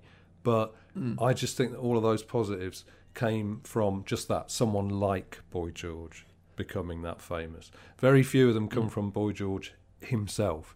And I can't help wondering what might have happened had his place been taken by someone equally uh, adventurous in their way and androgynous, but a bit more inspiring and creative and interesting. Um, and you know he gets a lot of credit for being a great singer, but I don't hear that either. Um, to me, I don't like that curdled, whispering style. And when he opens up his throat and sings out, I don't like it. Sounds nasal and yelpy to me. You know, I mean, I'd rather listen to Simon Le Bon, who is technically much worse and even more nasal and yelpy, but who isn't trying to masquerade as a good singer. He's just yelping and and having fun. You know, and mm. I don't really like any of their records except for Time Clock of the Heart. And I'm mm. always wary of the fact that Boy George comes across as one of those people who acts like he's fundamentally superior to you because he's put some funny clothes on, which is a great London tradition. And also, I know it's awkward, but I just I don't see how you know singing "Bow Down, Mister" and saying you prefer a cup of tea to sex um, really makes up for things like uh, imprisoning and violently assaulting a young male escort and then Well, swanning yeah, there off is that. to a career in primetime TV. I just think if Simon Le Bon or Tony Hadley had handcuffed a young female escort to a radiator against her will Mm. and beaten her up with a metal chain uh, for no apparent reason and were found guilty in court and did time, I don't think they'd have been allowed to become a national treasure and get a Mm. 300 grand contract as a mentor on The Voice, right? And I don't know what that says about society's attitude to gay men. It's really weird. I think a part of it is people think, oh, that's just the sort of thing they do in their, Yeah. you know, in their netherworld, you know, in their shadowy demi-monde. It's the, Well, you know, we, we, we, we even now we still feel that um, male victims of sexual assault, you know, they they could have prevented it. yeah, it's I, I don't know. I just there's just a thing in the back of society's collective mind that it's like Leopold and Loeb, you know, and this is just that's just what it's like. You don't want to get involved. Mm. It's their world, and mm. you know, I mean, look, I don't believe in wiping people out of history for their misdemeanors, and I do believe in separating the art and the artist. And I know some people have done worse, and it was a long time ago, and he was ill with drugs, you know. But mm. still, this isn't a bloke who got pissed and was a cunt to his wife, you know, or who sleazed Yeah. over his secretary or something. I mean, it's a kidnapped and violently assaulted a stranger, and it just surprises me that it's still waved aside as if it as if it never happened. And I'm not being self righteous because you know I've mm. had mental health issues, and you always end up being a cunt to somebody, but not mm. usually in the same universe as that, you know. And No. yet I'm full of guilt and shame, and I've never been forgiven by anyone ever. Whereas Boy George just keeps on trucking, and nobody seems to care, despite him going that far over the line. And I think that would be more understandable if he'd contributed some lasting statement or exploration of personal turmoil and internal darkness, or if he had completely rewritten the rules of pop or something, you know, people are inclined to let you off. Whereas in fact he sang Karma Chameleon and war is stupid and people are stupid and then got whacked out on smack. Well, you know, okay, but it just it doesn't seem like very much to me, you know.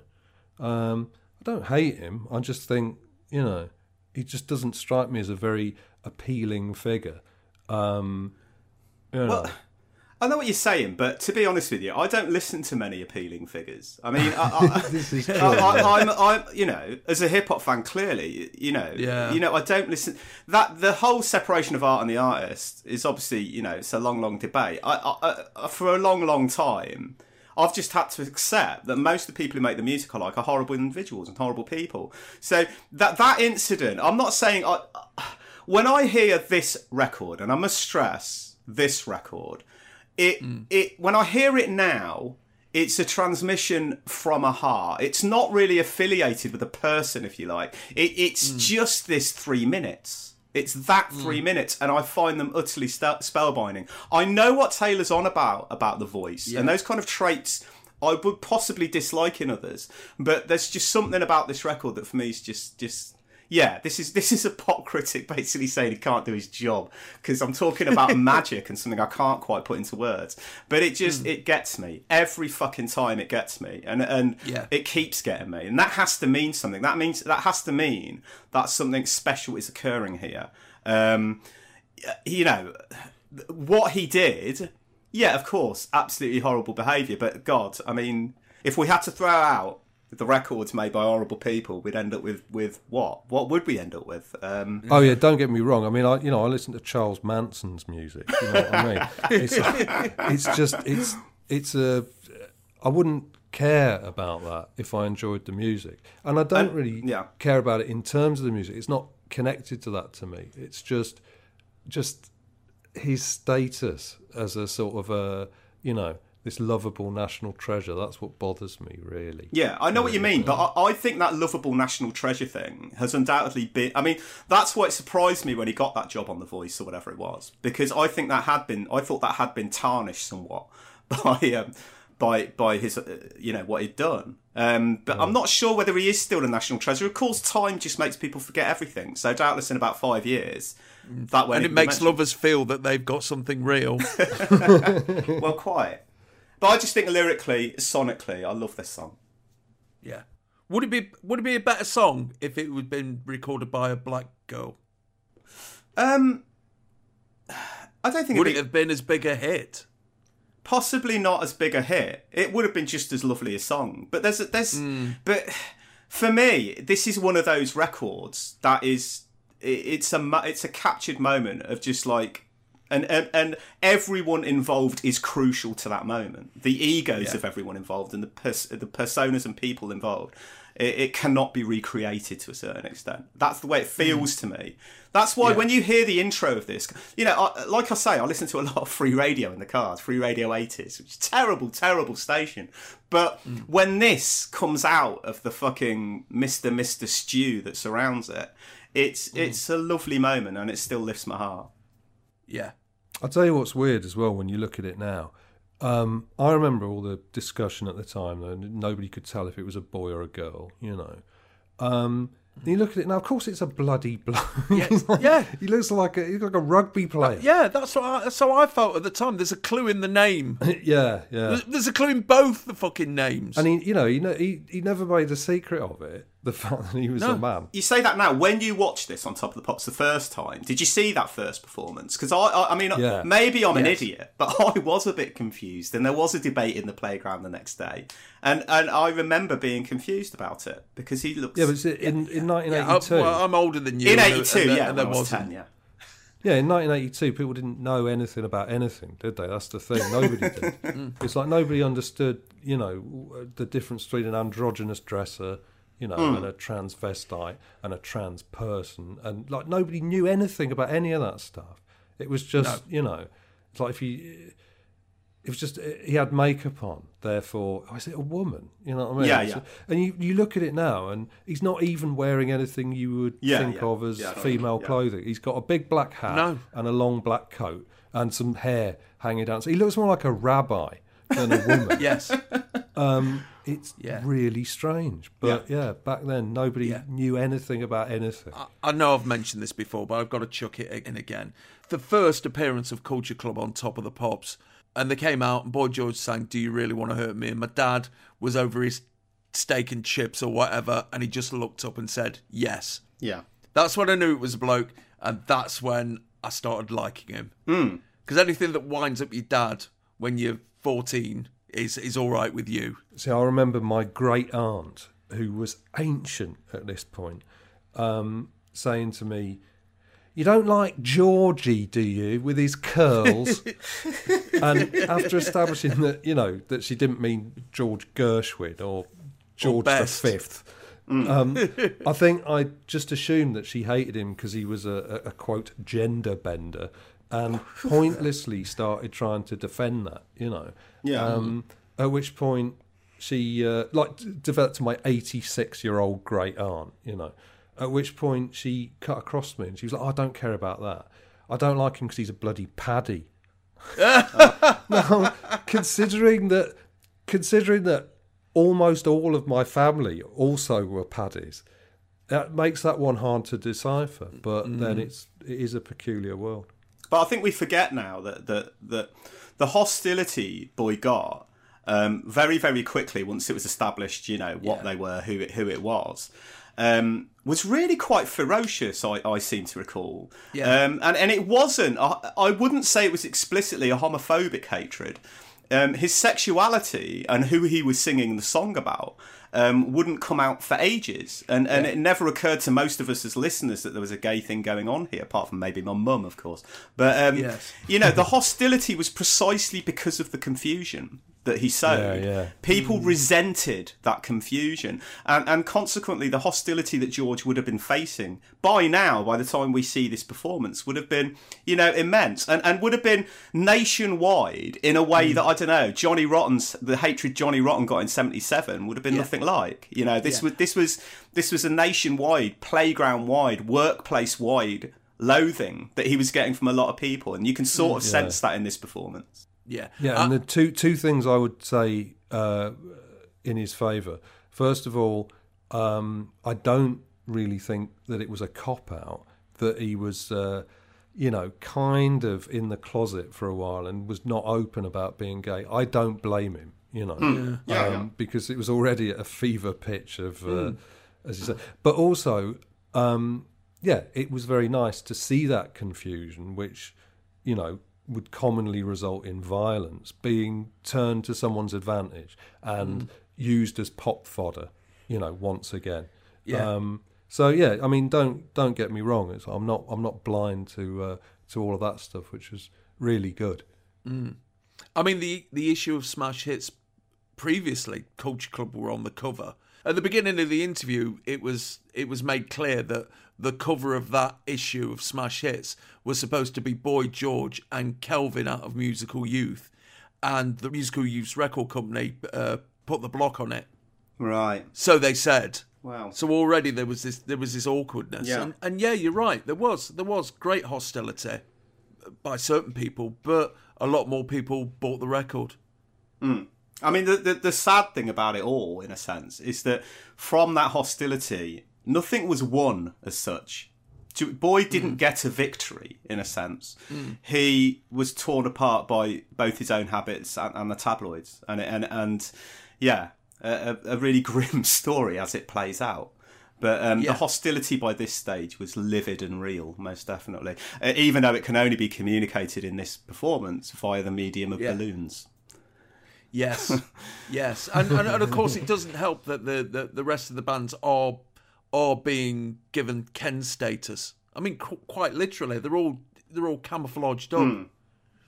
and they're all they're all being pushed into the background, whether they like it or not. And it's a shame in a sense. I mean, one wonders. Yeah. One wonders whether you know, open. I mean, of course, it would have been absolutely unthinkable in '82 for a gay band to get to the top of the charts, or a song about a gay relationship, and a, a, a sort of Yeah. you know outwardly known song about a gay gay relationship to get to the top of the charts. But one wonders that if they were allowed that. Whether the turmoil Mm. and torment that came after wouldn't have happened and they would have just been okay. So, do you really want to hurt me? Would spend one more week at number one before being usurped by I Don't Want to Dance. It would go on to be the fifth best selling single in the UK in 1982 between The Lion Sleeps Tonight and I Don't Want to Dance. And it got to number two for three weeks in America in March of 1983, held off the top spot by Billie Jean by Michael Jackson. And the follow up, Time, Clock of the Heart, got to number three in December of that year.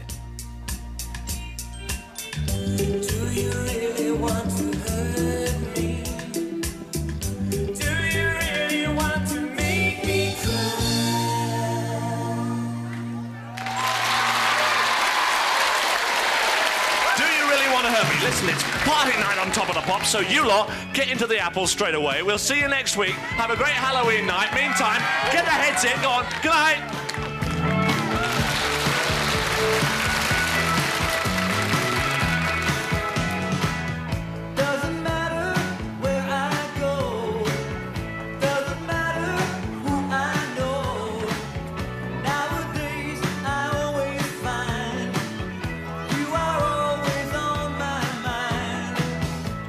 Bates, accompanied by four zoo wankers, signs off by getting them to bob for apples, plunging smug Dracula cunt's head beneath the water. they all fail dismally to get an apple in their gob. Then they break off to dance to the final song of the night, I Wanna Do It With You by Barry Manilow. Born Barry Pincus in Brooklyn in 1943, Barry Manilow studied at the New York College of Music before working as a jingle writer and singer, appearing on adverts for McDonald's, Band Aid, Kentucky Fried Chicken, and Pepsi.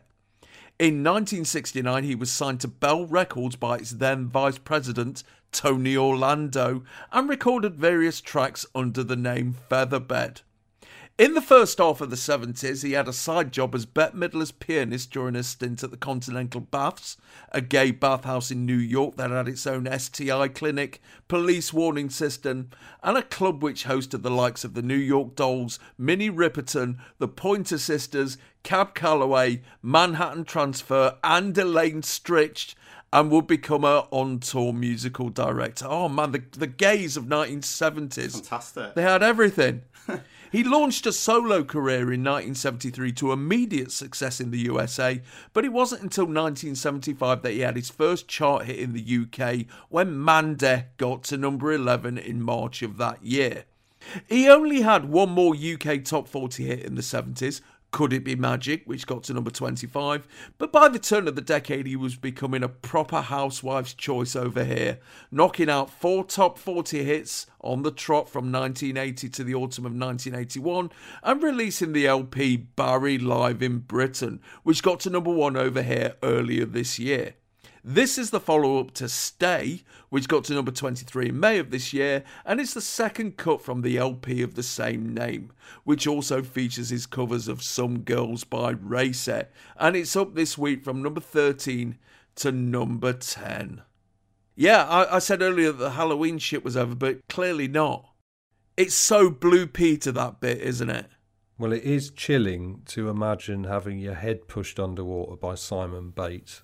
Yeah. Um, but what's so weird is he does it really briefly and then for a split Yeah. second looks really confused. Yeah. And then literally runs away off screen. Yeah. And there's an uncharacteristically childlike spring to his movements when he does it. What it Mm. reminds me of, it's like he's finally gone mad. It's like the sort of awkward energy that you get when really Yeah. straight people lose their fucking minds. Um, Quite disturbing to look at. Mm, I didn't I didn't recognise this song at first. No. Um, and I was before the chorus came in, I was racking my brain thinking, what is this? Um, is it shaky? Um, and of course, it's not shaky, but it might as well be. Except that Yeah. even Shaky's heterosexual rock and roll was never bold enough to get right to the point like the way Barry does here, much to the delight of me as a 10 year old, right? And my chief memory of this being a hit is another episode of Top of the Pops where Peter Powell was doing the chart rundown and he came to this and he said, at number whatever it was, it's Barry Manilow with I Want to Do It With You. Right, like like he might have been referring to uh, joining a Zumba class, you know, Yes. or, or, or going Yes. conker hunting. And I honestly don't know if that was Peter Powell's stupidity or a sort of prudishness, like a censorious prudishness. Um, but to his credit, Simon Bates, when he does the chart rundown, this week avoids that sort of cop out, and he just Yeah. reads it out in the sort of dry. Let's not have any sniggering tone of a sex Yes. education teacher. Barry Manilow is down to fuck, as the youths would say. the lyrics of the song clearly mean that he, he can't stop thinking about giving someone a scene to. Yeah, but I mean, Shocking! shocking. This is on Radio 2, for fuck's sake. But the, the reason he gets away with it is because of this suffocating blandness he's of the Barry record. Manilow. Yeah, he's Barry Manilow. Barry Manilow. It's interesting that he did a racy cover on his latest album there because he, 'cause Yeah. He has that amenability to the British audience, and and, and also Mm. that not that foreboding kind of Americanness where you know we'd often feel with American artists that we were kind of beneath them and lucky to have Yes. them to a certain extent. Yes. Barry, you never got that. Um, No. Barry at all. Uh, but it's uh, what an, this record. It's kind of it's it, it it pootles along as it does, but it annoys me that the producers of, of Top of the Pops, and I think this comes back to what you were saying out about you know this can't be a kids show anymore. It's got to appeal to everybody, all age groups and stuff Yeah. like that. They've surveyed the you know the, the the the chart of of this period of 1982 and this is what they've chosen to play out with it just maddens me because it's it's a Yeah. terribly bland record that the kids who we finally get to see a few of Yeah. rather than just Sue Wankers um, find it sort of difficult and slightly embarrassing to dance to It has to be said we only get about 30 seconds of it. That's it. That's it. we we even the girl who's going absolutely batshit with the with the with the sort of white sheet over her arm, she's mm. going fucking nuts. We only get to see her for like five seconds, and it's a really bland kind of ending to the show because it's such a dreary record, really. Mm. What you can say though, in the same way that people in the eighties were seemingly blind to like obvious signifiers of of homosexuality, for instance, um, they also, uh, or, or you know, songs about drugs and stuff like that. You listen to it now, it's like, well, it's obvious what this is about. They also Yeah. seem to take everything at face value and not quite Yeah. twig when someone was not taking themselves 100% seriously. Because at least half of Barry Manilow's career was Barry Manilow taking the piss. And Yes. you got all this stick from like the not nine o'clock news tendency for Yes. being a poser and for having a big nose and for Yes. being naff, as people said at the time, and Yeah. for singing tacky songs, like as if he wasn't aware of any of this, you know. Yeah, I yeah. still get it now. Like people sort of like hear the lyrics to Bermuda Triangle and they go, "Oh, that's terrible!" Like as if that song were not a brilliant camp joke right from the start. Yeah. Um, if you've ever seen the video for this song, um, it's got Barry sharing the stage with these backing singers. It's like two men and two women, and the men look like they're only there because they won a competition in like Nam- in Nambla's monthly newsletter. It's and he's not even trying to lip sync properly, and No. he's just smirking all the way through it, like he can't believe that hundreds of thousands of people think he's heterosexual and entirely yeah. sincere about what he does. You know, um, I've got, a yeah, I like Barry a lot. Um, main reason being that he used to have a show on Radio Two um, in the afternoon on Sunday. It was a few years ago, and in that he demonstrated, like you know, that list of names you read out, Yeah. New York Dolls and the Lane Stricks and all that. His grounding in that world is just immense, and his knowledge is immense, Yeah. and he knows his shit about music. Barry Manilow, he knows his stuff about an awful lot of great artists, and that really came across in his radio show. Mm. But of course, back then, yeah, all you knew was pretty much like what you knew about an awful lot of people. Rod Stewart had a big ass, and Bee Gees had big teeth because Kenny Everett dominated the narrative of what you knew about these people. Yes. You know, so yeah, Barry Manilow, big nose, and that was it. Yeah. yeah, I bet he's a, a great laugh even now. Yeah. I bet he. I, you imagine, imagine the three of us driving down to the south coast with Barry, blasting out a bit of music, you know, passing a joint around, shooting the shit. You imagine the story. but he could make your hair curl, really. Yeah. Yeah, So, and also, you've got to give some sort of credit to this song, just as a statement of perfect simplicity. Not the music, but the lyrics. It's ninety percent of pop music just stripped down to its essential message. So the following week, I want to do it with you. Nipped up two places to number eight and stayed there for two weeks. The highest position he would ever reach in the UK. Copacabana wasn't actually released as a single when it came out when he was, when he recorded it. That's insane. Really? It wasn't released until I believe the mid nineties. Fucking hell. How come we all I know. knew it then? Yeah. How come we all knew that song? Yeah. The power of music. Yeah, I guess so. The power of parody, I guess. Yeah. The power of Kenny Everett maybe d- taking the piss out of it or something. Yeah, but we the, all knew the that one. power of man in love. the follow up, a cover of the 1935 Fats Waller tune, I'm Gonna Sit Right Down and Write Myself a Letter, would only get to number 36 in the final week of 1982 and bar a number 17 hit in December of 1983 with Read 'em and Weep, him and the charts were done. And despite rumours in the late 80s that he was knocking off the woman who played Debbie in Debbie Does Dallas, it was revealed in 2015 that Barry Manilow was gay, meaning he was singing this song at your dad. So, what's on telly afterwards? Well, BBC One follows up with the first episode of the new series of Sorry, where Timothy Lumsden gets involved in a treasure hunt for a buried golden rabbit. Then the episode of Only Fools and Horses, where Del, Rodney, and Grandad act as professional mourners for Trigger's Nana. Then the 9 o'clock news. Tenko, Question Time with Neil Kinnock, Norman Fowler, Marje Proops, and a rabbi and finishes off with Torvill and Dean topping the bill at the Centival Gala of World Champions of Ice Dance. BBC Two has got the violinist Ruggiero Ricci doing 45 minutes of Paganini's Caprices, then highlights from the snooker again, before piling into half an hour of unique observations of life from Kelly Monteith. Finally mentioned Kelly Monteith in chart music. Yes. Got to get Paul Hogan in eventually. Definitely, yeah. 40 minutes covers the closure of a school in Durham, then more snooker, news night, even more snooker, and then stays up until 2am to cover those by election results. ITV is 30 minutes into the Robert Duvall film The Great Santini, followed by TV Eye, News at 10, Hill Street Blues, something called Video Sounds, and then they stay up until 1am for the by election. So, me boys, what are we talking about in the playground tomorrow? Probably, I'll probably be talking about Culture Club. I'll probably be talking about Tears for Fears. I'll probably, I think, I don't think, I, although I was easily pleased, I think I would be talking about the shitness of the Halloween theme of the episode. Yeah. And how awful it all was.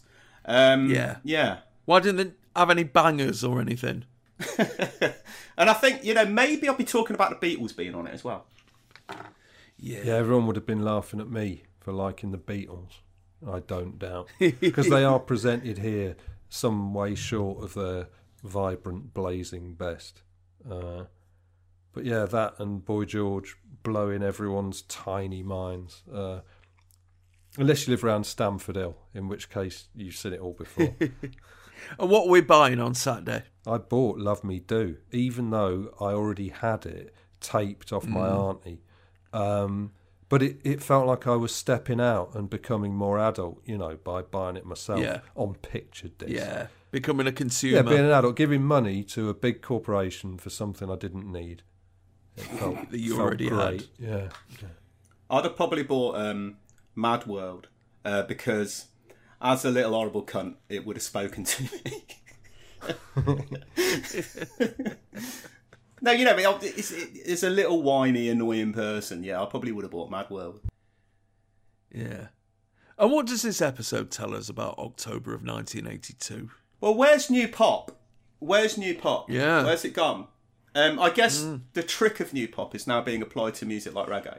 So these things are getting into charts of pop. But yeah, um, I know 80, is 82. uh, 82 is often seen as a zenith and a high point. Um, Yeah. But Or at least the tailing off of a golden era. yeah, era. and I think this is tailing off. I think that's the key phrase. Um, You know, especially with this episode, you're getting a reassertion, I guess, of, of adulthood, of adult pop. So you got Dionne Warwick and you got Barry, and and things like that. So yeah, what it says about 82 in the wider world, Gould only knows, probably not a lot. What it says about pop is that, as ever, what every episode says, it's more of a mixed bag than you think. Yeah, if you if you knew nothing about October 1982 and this was all you had to go on, you'd think that it it was terrifying and um, and full of people over thirty five. Yeah, yeah. We can only cover this episode uh, at this time of year, so I was more into that than the actual music. I mean, if I had have cast my eye looking for a new episode to cover and settled on the looked at the track listing for this, I, I probably would have given it a miss. but uh, yeah, I think Simon Bates um, he, he, he, he pulls this episode out of his arse. and, and if they'd have done that, I mean, they had the video trickery at the time. if they could have done that, that would have been truly terrifying. So that is the end of this episode of Chart Music. All that remains for me to do now is the usual promotional flange. And I'm still going to say www. I don't care. I'm setting me ways. Website www.chart-music.co.uk. You can get us on Facebook, facebook.com slash chartmusic. And you can reach us on Twitter, chartmusictotp. Thank you ever so much, Taylor Parkes. Cheers. Welcome back, Neil Oh, cheers, my dear. My name's Al Needham. Don't have nightmares.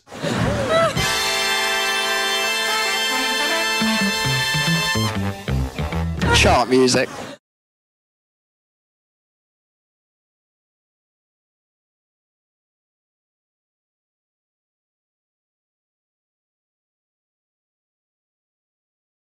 Tonight. So to our last item, you know, even monsters have to have a night off. And when there's a full moon, what better than to go to a disco? The fun's just about to start. So let's join uh, Boris Saville.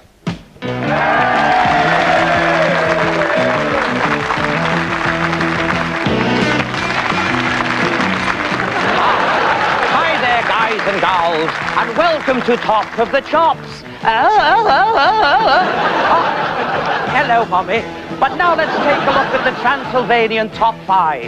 Ah, yes, creeping in at number five. It's Godzilla Black with anyone who had a heart. At number four, Engelbert Humperdinck with Please Defreeze Me, Let Me Go. And at three, Its Fangs Ain't What They Used to Be by Count Dracula. Ah, and at number two, after still hanging in for 25 years, it's Rigor Mortis with I'll Dismember You. That then, guys and gals? But now it's this week's number one, backing by Body Holloway and the Snatchers. It's top of the chops. It's Frank Trapp and the Hairy Monster with Happy Birthday, Frankenstein! La la la la la la la la Happy birthday Frankenstein Tra la la la la la la la la Happy birthday Frankenstein Tonight's the night we've waited for Because you're not in bits and pieces anymore You turn into the nastiest monster we have seen Happy birthday, Frankenstein. Doobie-doo wop. You are the ones that I adore. You make a party swing with lots of blood and gore. You built me up with bits left over from your car. Dear werewolf and Dracula, shoo-be-doo wop. Growl. When I was first switched on, our friendship was electric. When they screwed on your head, the bolts they used were metric. I still remember the bodies they dismembered.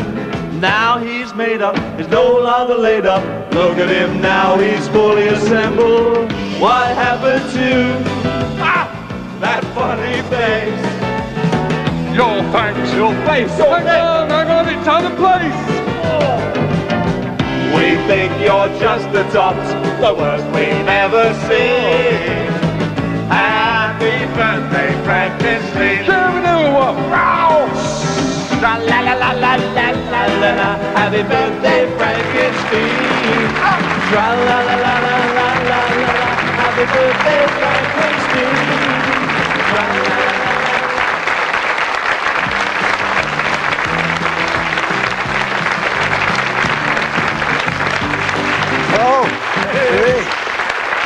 Now then, Now then, Dave Lee Travis and, and Mike Read, come on. I was going to say Rolf Harrison, Cliff Richard, but no way do you look like Cliff Richard today. Planning for your next trip? Elevate your travel style with Quince. Quince has all the jet setting essentials you'll want for your next getaway, like European linen, premium luggage options, buttery soft Italian leather bags, and so much more. And it's all priced at 50 to 80% less than similar brands. Plus, Quince only works with factories that use safe and ethical manufacturing practices. Pack your bags with high-quality essentials you'll be wearing for vacations to come with Quince. Go to quince.com slash trip for free shipping and 365-day returns.